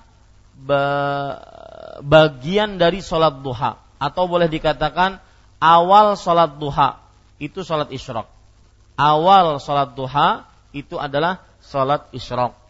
Jadi kalau seandainya seorang sudah mengerjakan sholat isyraq maka itu sudah mencukupi untuk sholat duha. Tidak perlu lagi dia untuk mengerjakan sholat duha. Ini ibu-ibu, wallahu alam. Nah, silahkan. Bismillah. Ustadz mau nanya, tadi dikatakan untuk sholat telapak tangan boleh terbuka. Apakah itu termasuk untuk punggung dan jari jemari juga? Punggung telapak tangan dan jari jemari boleh terbuka juga? Apa iya. gimana itu? E, untuk telapak tangan sebenarnya pembicaraan para ulama tidak ada membicarakan punggung uh, perut atau punggung telapak tangan. Yang jelas il wakaffaiha. Kedua telapak tangannya boleh terlihat dan ini mazhab Syafi'i. Ya, dan itu saya lebih condong kepadanya. Boleh terlihat. Jadi tidak mengapa. Tetapi kalau ditutup lebih utama. Nah, mereka tidak membicarakan, belum saya dapati pembicaraan mereka apakah yang boleh terlihat itu perut telapak tangannya atau punggung telapak tangannya beserta jari jemarinya. Tidak. Makanya kadang-kadang termasuk sikap yang e, dilakukan oleh sebagian perempuan adalah memakai sarung tangan menutupi cuma di sininya saja. Pernah lihat bu? Ya, sedangkan di sininya tidak. Karena tadi mereka berpendapat bahwa tangan ini disamakan dengan kaki. Sedangkan kaki dalam hadis Ummu Salama bahwa tidak boleh terlihat uh, apa punggung telapak kakinya karena Rasulullah SAW bersabda, "Idza kana dir'u sabighan yughatti dhuhura qadamaiha." Jika pakaiannya itu lebar dan menutup punggung telapak kakinya. Ah, menunjukkan bahwasanya punggung telapak kaki masuk, maka begitu juga punggung telapak tangan juga masuk. Ya, tidak boleh terlihat. Sedangkan yang diperbolehkan terlihat hanya perut telapak tangan. Allahu alam bahwa penjelasan ini belum saya baca dari para ulama, akan tetapi yang mereka bicarakan adalah bahwa kalau e, kedua telapak tangan maka boleh terlihat baik itu perutnya ataupun punggung telapak tangannya. Wallahu alam. Dan untuk telapak kaki maka lebih kita tadi menguatkan pendapat bahwa telapak kaki e, baik punggungnya ataupun e, telapak kakinya perutnya itu haram untuk diperlihatkan tatkala sholat. Ya wallahu alam. Nah Assalamualaikum warahmatullahi wabarakatuh. Waalaikumsalam. Barakallahu Ustaz uh, Saya mau menanyakan Amalan apa yang bisa dilakukan seorang wanita Apabila ingin menandingi suami yang bisa sholat di masjid? Sedangkan di sana kan uh, pahalanya lebih banyak. Sedang wanita sholatnya di rumah. Ada adakah amalan-amalan yang bisa kita lakukan untuk menandingi suami dalam hal beribadah? Ibu-ibu sadari-sadari yang dimuliakan oleh Allah Subhanahu wa taala, sebelumnya saya ingin mengingatkan perkara yang menarik yaitu tatkala seorang perempuan atau istri lebih tepatnya mereka dengan suaminya berlomba-lomba dalam kebaikan maka ini adalah salah satu asas asas ataupun pokok dasar keluarga yang sakinah, mawaddah dan rahmah. Ya, karena e, keluarga akan sakinah, mawaddah dan rahmah salah satu pondasi dasarnya dibangun di atas ketakwaan. Dan salah satu jenis ketakwaan adalah seorang perempuan dan seorang laki-laki yang statusnya sebagai suami istri saling tolong menolong di dalam ketakwaan, di dalam kebajikan dan ketakwaan. Allah Subhanahu wa taala berfirman, "Wa ta'awanu 'alal birri wat taqwa." Dan hendaklah kalian tolong menolong di dalam kebaikan dan ketakwaan. Misalkan sang perempuan menjaga uh, laki-laki dalam perihal bacaan Al-Qur'annya. Ya, seorang suami, ya mohon didengarkan. Seorang suami me, e, menjaga hafalan istrinya ataupun seorang suami e, pasangan suami istri saling ba, tolong menolong dalam membangunkan e, sholat malam dan semisalnya sebagaimana dilakukan oleh Abu Hurairah radhiyallahu anhu dengan istrinya dan juga pembantunya Abu Uthman An-Nahdi radhiyallahu anhu rahimahullah pernah bercerita tadayyaftu Abu Hurairah sab'a layal aku pernah bermalam di rumah Abu Hurairah sebanyak selama sepekan Ya, selama sepekan. Fakana huwa wa mra'atu wa khadimuhu yaqtasimuna al-laila atlathan. Ternyata Abu Hurairah istrinya dan pembantunya membagi malam itu sepertiga sepertiga sepertiga. sepertiga Abu Hurairah untuk sholat, kemudian Abu Hurairah membangunkan istrinya, kemudian sholat, kemudian istrinya membangunkan pembantunya, kemudian sholat. Nah, ini menunjukkan bahwasanya tolong menolong dalam kebaikan dan ketakwaan adalah modal dasar untuk mendapatkan keluarga yang sakinah, mawaddah dan rahmah. Itu satu. Maka tatkala seorang perempuan bertekad untuk me, apa, menyaingi suaminya di dalam kebajikan karena suaminya pergi ke masjid Kemudian di masjid dia mendapatkan pahala sholat berjamaah. Kemudian di masjid dia mendapatkan pahala didoakan oleh malaikat. Allah maghfirlah wa tub. Ya Allah rahmati si fulan dan ampuni si fulan. Kemudian di masjid dia e, masuk ke tempat yang paling suci di dunia. Tidak ada tempat yang paling dicintai oleh Allah kecuali masjidnya. Dan masih banyak eh, keutamaan-keutamaan orang yang pergi ke masjid. Maka Lalu perempuan gimana Ustaz? Gimana menyayangi suami seperti ini? Maka jawabannya, ibu-ibu sadari-sadari muslimah yang dimuliakan oleh Allah Subhanahu wa taala, ada hadis Rasul sallallahu alaihi wasallam yang berbunyi, "La tamna'u ima Allah masajid Allah wa buyutuhunna khairul lahunna." Jangan kalian pergi eh jangan kalian larang wanita-wanita budak-budak perempuan Allah Subhanahu wa taala pergi ke masjid Allah, tetapi rumah-rumah mereka lebih baik bagi mereka. Rumah-rumah mereka lebih baik bagi mereka. Ini hadis menunjukkan beberapa hal. Yang pertama, bahwa perempuan pergi ke masjid tidak terlarang. Makanya kalau seandainya ibu merasa uh, ter, uh, kalah dengan laki-laki dan ingin juga ke masjid, silahkan ke masjid. Ya, silahkan ke masjid. Tidak boleh dilarang asalkan dengan adab-adab dan syarat-syarat yang sudah dibatasi oleh Islam tidak boleh dilanggar. Di antaranya tidak boleh membuka aurat, memakai minyak wangi, menggoda laki-laki, e, melemah lembutkan perempuan e, suara, e, berjabat tangan dengan laki-laki, ikhtilat, khalwat dan sebagainya macamnya dari syarat-syarat ketika keluar rumah. kemudian itu itu pelajaran pertama dari hadis. Yang kedua, ibu-ibu saudari-saudari, bahwa Rasulullah SAW bersabda wa buyutuhunna khairun lahunna. Artinya dan rumah-rumah mereka lebih baik bagi mereka. Kata-kata lebih baik ini diambil dari bisa kita maknai beberapa makna. Yang pertama Ibu, yaitu bahwa lebih baik pahalanya bagi perempuan untuk sholat di rumah dibandingkan di masjid. Pahalanya lebih baik. E, tetap saja Ustaz kalah dengan suami. Suami dapat 27, saya cuma lebih baik. Maka kata-kata lebih baik mungkin bisa mengalahkan yang 27. Itu satu. Yang kedua, lebih baik secara situasi dan kondisi bagi perempuan. Kalau tadi lebih baik dilihat dari sisi pahalanya, ini lebih baik dari situasi dan kondisinya. Kenapa? Karena kalau perempuan pergi ke masjid, dia mempunyai urusan rumah. Makanya Rasulullah SAW bersabda, kullukum ra'in wa kullukum mas'ulun ra'iyatih. Setiap dari kalian pemimpin dan penanggung jawab atas yang dipimpinnya. Wal mar'atu ra'iyatun fi baiti zawjiha wa ma hiya mas'ulatun an anhu wa an auladihi. Artinya, dan seorang perempuan adalah pemimpin di rumah suaminya dan dia yang bertanggung jawab atas keadaan rumah suaminya dan anak-anak suaminya. Nah, ini adalah perkara yang lebih wajib diperhatikan oleh seorang perempuan dibandingkan ke masjid. Itu kata-kata lebih baik, Bu. Coba sekarang ibu meninggalkan pekerjaan rumah dan pergi ke masjid. Maka uh, yang wajib ditinggalkan sedangkan yang sunnah dikerjakan. Maka ini sama dengan orang yang uh, mengerjakan amalan sunnah tapi meninggalkan yang wajib. Tidak ada manfaatnya. Maka itu kata-kata lebih baik di situ. Jadi cara menyayanginya bagaimana? Maka cara menyayanginya sholat di rumah, tepat waktu, khusyuk, maka itu lebih baik bagi si perempuan. Bahkan lebih baik daripada dia sholat di Masjid Nabawi. Bayangkan ibu, ya tidak ada yang bisa menyamai Masjid Nabawi kecuali Masjidil Haram dan Masjidil Aqsa.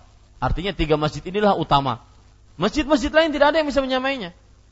Nah ini menunjukkan bahwasanya kalau seorang perempuan sholat di, di rumahnya lebih baik dari Masjid Nabawi, apalagi di masjid-masjid lain. Maka e, kalau ingin me, e, menyaingi sang suami di dalam amalannya, sayangilah dengan cara dia menjadi istri yang salehah. Istri yang senantiasa melegakan hati suami, menyejukkan pandangan suami dan semisalnya. Wallahu a'lam. Nah. Bismillah, barakallahu fiik Ustaz. Baik, bar. Uh, saat sholat berjamaah, ketika imam membaca Al-Fatihah, imam mengucapkan amin, apakah itu berbarengan dengan makmum atau makmum duluan atau imam duluan Ustadz? Yang pertama, yang kedua, saat sholat berjamaah, eh, makmum itu eh, terlelap Ustadz saat tasahud akhir dia terlelap, tiba-tiba eh, imam salam. Apakah sholatnya itu dia ulang Ustadz? Terlelap. Ya terlelap Maksudnya ketiduran. Ke, ketiduran. Ya. ya. Bahasa halusnya terlelap gitu ya. Nah. Ketiduran, ya. Taib. Ibu-ibu saudari-saudari muslimah yang dimuliakan oleh Allah Subhanahu wa taala, ada hadis yang berkenaan dengan pengucapan amin. Perhatikan hadisnya baik-baik. Nabi Muhammad sallallahu alaihi wasallam bersabda, idza ammanal muamminu eh, idza ammanal imamu fa aminu fa innahu man wafaqa ta'minu ta'minal malaikah ghufira lahu ma taqaddama min dzambi. Jika imam mengucapkan amin, maka ucapkanlah amin. Jika imam mengucapkan amin, maka ucapkanlah amin. Berarti kalau di sini kita ambil pelajaran kapan mengucapkan amin? Tatkala setelah imam mengucapkan Amin. Semestinya seperti itu. Jadi ghairil maghdubi alaihim waladhdallin. Habis itu amin kata si imam. Amin. Baru makmum apa? Amin. Semestinya seperti itu. Ya, tetapi yang terjadi sekarang adalah ghairil maghdubi alaihim waladhdallin. Amin. Belum innya belum. Ya, sudah amin duluan. Maka wallahu alam Bapak Ibu, yang paling sempurna adalah idza ammanal muamminu fa aminu. Jika imam telah mengucapkan amin, maka ucapkanlah amin. Lalu Ustaz, yang kita lakukan sekarang waladhdallin. Amin. Apakah boleh? Maka jawabannya boleh. Ya, boleh. Karena dalam hadis yang lain Rasulullah SAW bersabda, "Idza qala ghairil maghdubi alaihim waladhdallin faqala amin." Nah, itu dia. Jika dia telah mengucap imam telah mengucapkan ghairil maghdubi alaihim waladhdallin, kemudian makmumnya mengucapkan amin. Tetapi ibu-ibu, yang paling bagus tadi seperti yang saya ucapkan tadi. Jika imam mengucapkan amin, maka ucapkanlah amin. Fa innahu man wafaqa ta'minu ta'minal malaikah ghufira lahu ma taqaddama. Sesungguhnya barang siapa yang ucapan aminnya sesuai dengan ucapan malaikat, maka diampuni dosa-dosa yang telah lalu. Taib. Ucapan malaikat amin kapan? Tadi setelah imam amin. Ya, setelah imam amin. Karena ada sambungan, ada kolerasi antara imamnya amin, kemudian di makmum amin dengan apabila amin seseorang sama dengan ucapan aminnya para malaikat diampuni dosanya telah lalu. Maka wallahu alam ibu-ibu saudari-saudari yang pertama yang paling utama adalah mengucapkan amin setelah imamnya mengucapkan amin. Adapun kalau kita mengucapkan amin ketika imam mengucapkan ghairil maghdubi alaihim tanpa menunggu amin imam karena mungkin susah menunggunya ataupun tidak terdengar suara amin imam maka mudah-mudahan termasuk di dalam hadis yang saya sebutkan tadi. Wallahu alam. Kemudian apa hukum tatkala tasyahud ataupun tatkala sholat secara umum kadang-kadang tasyahudnya malah seger ya kadang-kadang sholat yang ngantuknya malah ketika berdiri ataupun ketika ruku atau ketika sujud. Ya, nah, yang jelas apa kalau seandainya sholat orang dalam keadaan ngantuk apakah sah atau tidak? Maka jawabannya makruh dengan kemakruhan yang sangat. Adapun kalau seandainya dia tidak merasa lagi maka batal sholatnya. Ya, batal sholatnya. Ini Bapak, ibu-ibu, saudari-saudari muslimah yang dimuliakan. Kenapa? Karena misalkan dia sujud lama. Sujudnya itu tidur di dalam sujudnya. Tidak terasa lagi. Ya. Orang e, di samping kanan kirinya sudah salam, dia masih masih sujud. Maka ini batal sholatnya. Kenapa? Karena dia tidur dan tidur madhinnatu mubtilatil wudhu tidur adalah hal yang disangkakan bisa membatalkan wudhu. Ya. Jadi tidur itu sebenarnya secara zatnya dia tidak membatalkan wudhu, Bu. Cuma sangkaan kalau tidur jangan-jangan dia tidak terasa apa yang keluar dari duburnya. Wallahu alam. Nah.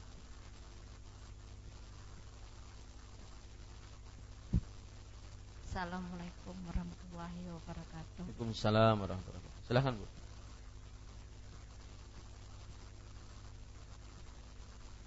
Tafadhal Bu. Soal masalah ada eh, sholat sunat wudu itu nah. Adakah namanya sholat sholat sunat wudu? Terus Ya. eh, bila kita sebelum subuh itu apakah lagi eh, melakukan sholat kabiyah subuh? Itu aja. Assalamualaikum. Sebelum subuh apa Bu?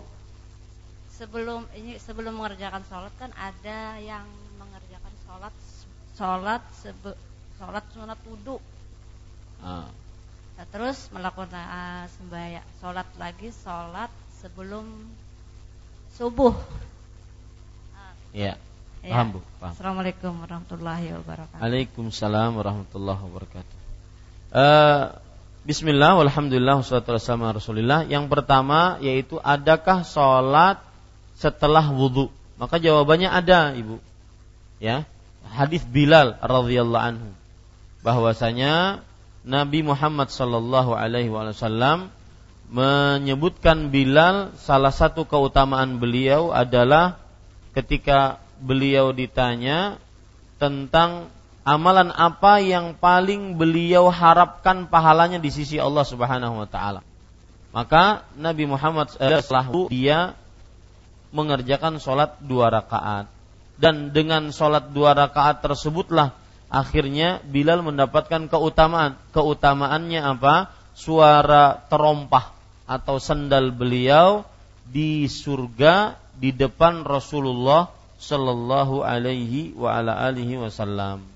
Ya, di depan Rasulullah Sallallahu alaihi wasallam.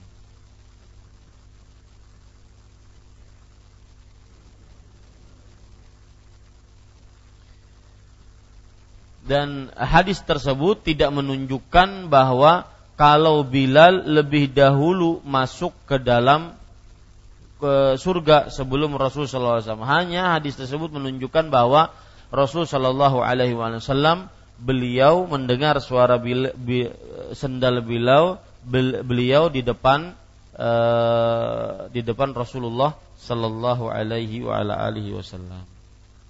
Nah.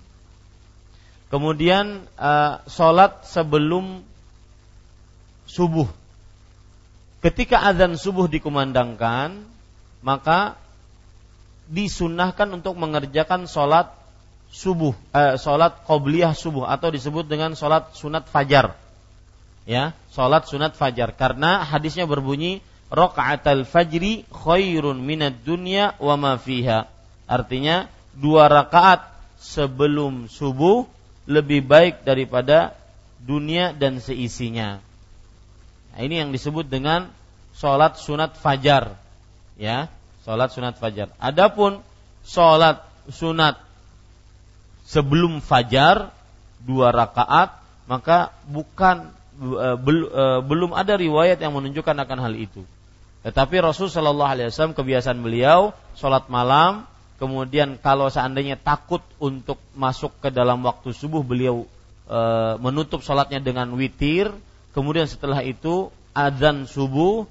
Kemudian setelah itu di e, beliau sholat dua rakaat. Kemudian setelah itu beliau istirahat. Ya, istirahat karena sholat malam tadi malam. Kemudian diikomahkan sholat maka beliau bangun. Kemudian beliau memimpin sholat untuk kaum muslim. Ini ibu-ibu, saudari-saudari. Wallahu alam. Bismillah. Nah, silakan. Barakallahu fikum. Eh, menyambung masalah sholat yang terlelap tadi Ustaz.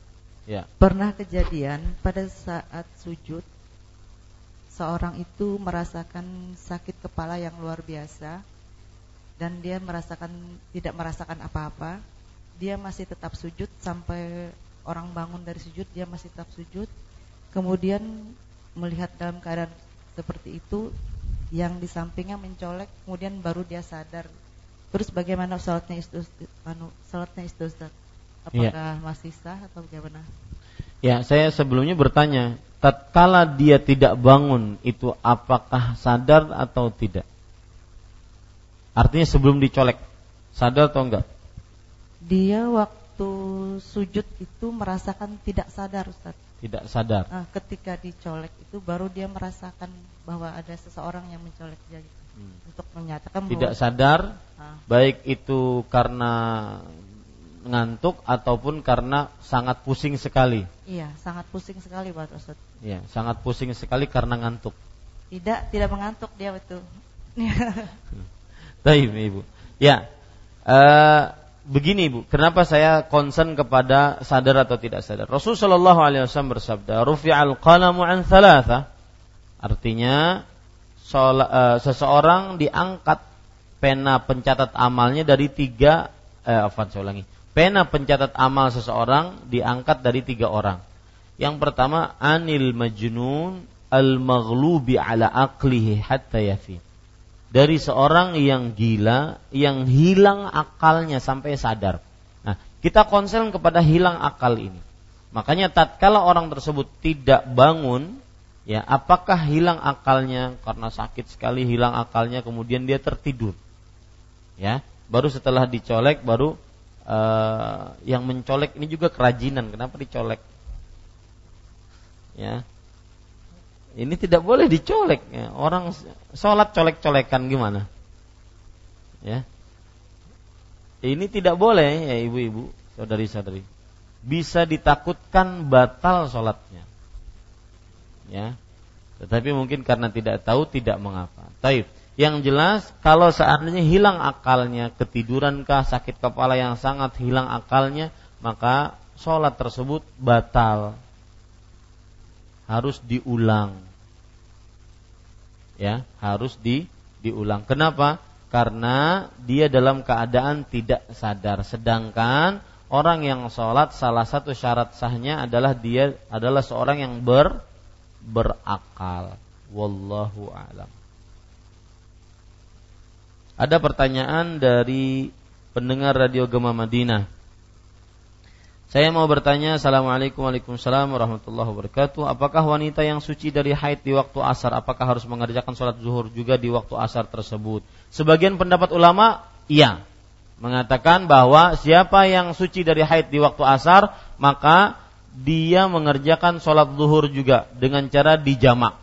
Jadi sholat zuhur dulu empat rakaat, kemudian asar empat rakaat. Tetapi wallahu alam pendapat yang lebih kuat adalah bahwa apabila seorang sudah suci dan sucinya di waktu asar, maka tidak ada kewajiban dia untuk mengerjakan sholat kecuali sholat asar, karena dia sewaktu diwajibkan sholat adalah tatkala dia suci dan sucinya di waktu asar. Adapun yang berpendapat kita harus memahami kenapa pendapat harus sholat zuhur karena sholat zuhur dan asar itu bisa dijamak sedangkan wanita haid ini mereka mengatakan dikategorikan sebagai seorang yang ma'zur, seorang yang diberikan uzur seperti orang musafir. Dia boleh menjamak sholatnya, dijamak takhir, jamak takdim boleh. Maka ini tidak benar, ya, karena wallahu alam bahwa tidak ada dalil yang menunjukkan kalau seandainya seorang suci haid dari waktu asar maka dia wajib mengerjakan sholat uh, zuhur atau suci uh, di waktu isya maka dia wajib mengerjakan sholat maghrib dan isya. Maka tidak ada karena waktu sholat maghrib sudah selesai dan dia belum dalam keadaan wajib untuk mengerjakan sholat. Waktu sholat zuhur sudah selesai dan dia belum keadaan wajib untuk mengerjakan sholat. Wallahu a'lam.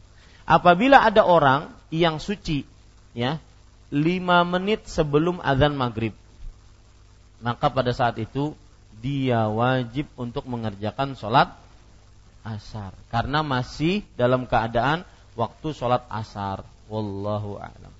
Nah. Terus jika kita di waktu subuh sudah suci dari haid, tapi ragu-ragu takutnya di tengah malam e, ia suci dari haid, apakah wanita tersebut harus mengerjakan sholat isya di waktu subuh tersebut atau tidak? Maka ini terlalu berlebihan, ya. Kak, dia jangan sampai berlebihan dalam hal ini. Kapan sucinya? Saat itu dia sholat. Jangan terlalu berlebih-lebihan. Wallahu a'lam. Pertanyaan lain via SMS saya Zahra dari Martapura. Saya ingin bertanya uh, usia saya 19 tahun, saya anak perempuan satu-satunya. Saya ingin bekerja di luar Kalimantan, tapi orang tua saya me enggan melepas saya. Apakah sikap ingin pergi saya salah, Ustadz? Sedangkan saya ingin sekali mandiri, mohon nasihatnya. Maka jawabannya nasihat uh, apa namanya patuhi nasihat orang tua karena nasihat orang tua dalam hal ini sesuai dengan syariat Rasulullah Shallallahu Alaihi Wasallam yaitu anak perempuan hendaknya tidak keluar rumah dan senantiasa berada dalam rumah sehingga hijabnya terjaga sehingga kesuciannya terjaga ya adapun masalah ingin mandiri maka semoga saya berdoa dengan nama-nama Allah yang husna dan sifat-sifatnya yang mulia semoga yang bertanya ini mendapatkan suami yang bisa membuat dia mandiri karena dia adalah seorang perempuan yang wajibnya mengurus suaminya, kemudian rumah tangganya dan anak-anaknya. Adapun bekerja, kemudian e, e, dikatakan dia ingin hidup mandiri, maka itu adalah hal yang kesunahan. Maka taati orang tua lebih baik dan lebih berkah insya Allah taala. Wallahu alam. Tanya selanjutnya, Assalamualaikum, apakah boleh ketika azan kita di kamar mandi menjawab seruan muadzin?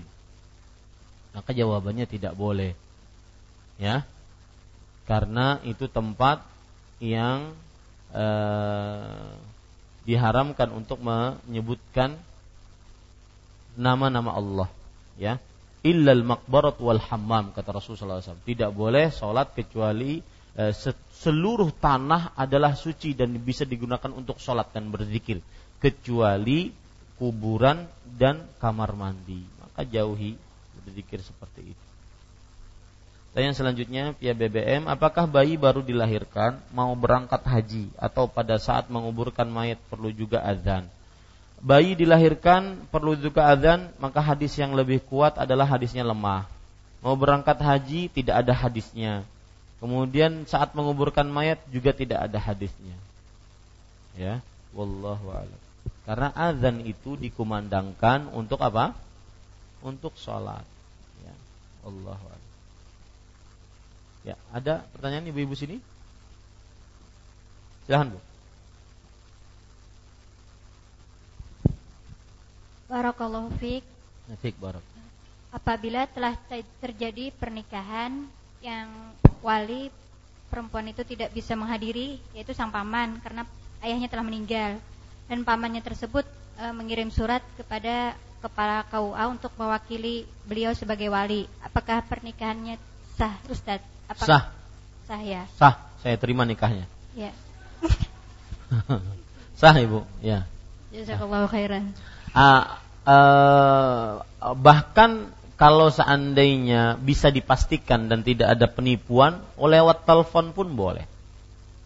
Ya, artinya sang wali mewakilkan kepada petugas KUA bahwa perwalian saya saya limpahkan kepada petugas KUA dan petugas KUA menjadi wali wakil dari e, wali yang sebenarnya. Maka ini diperbolehkan. Tetapi ditakutkan dengan telepon atau SMS itu termasuk penipuan nantinya. Ya dan ini banyak penipuan. Akan tetapi dengan surat yang resmi tanda tangan si fulan sebagai walinya maka ini sah insyaallah taala. Wallahu alam. Nah.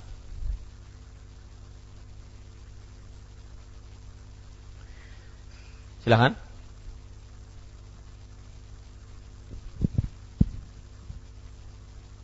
Bismillah.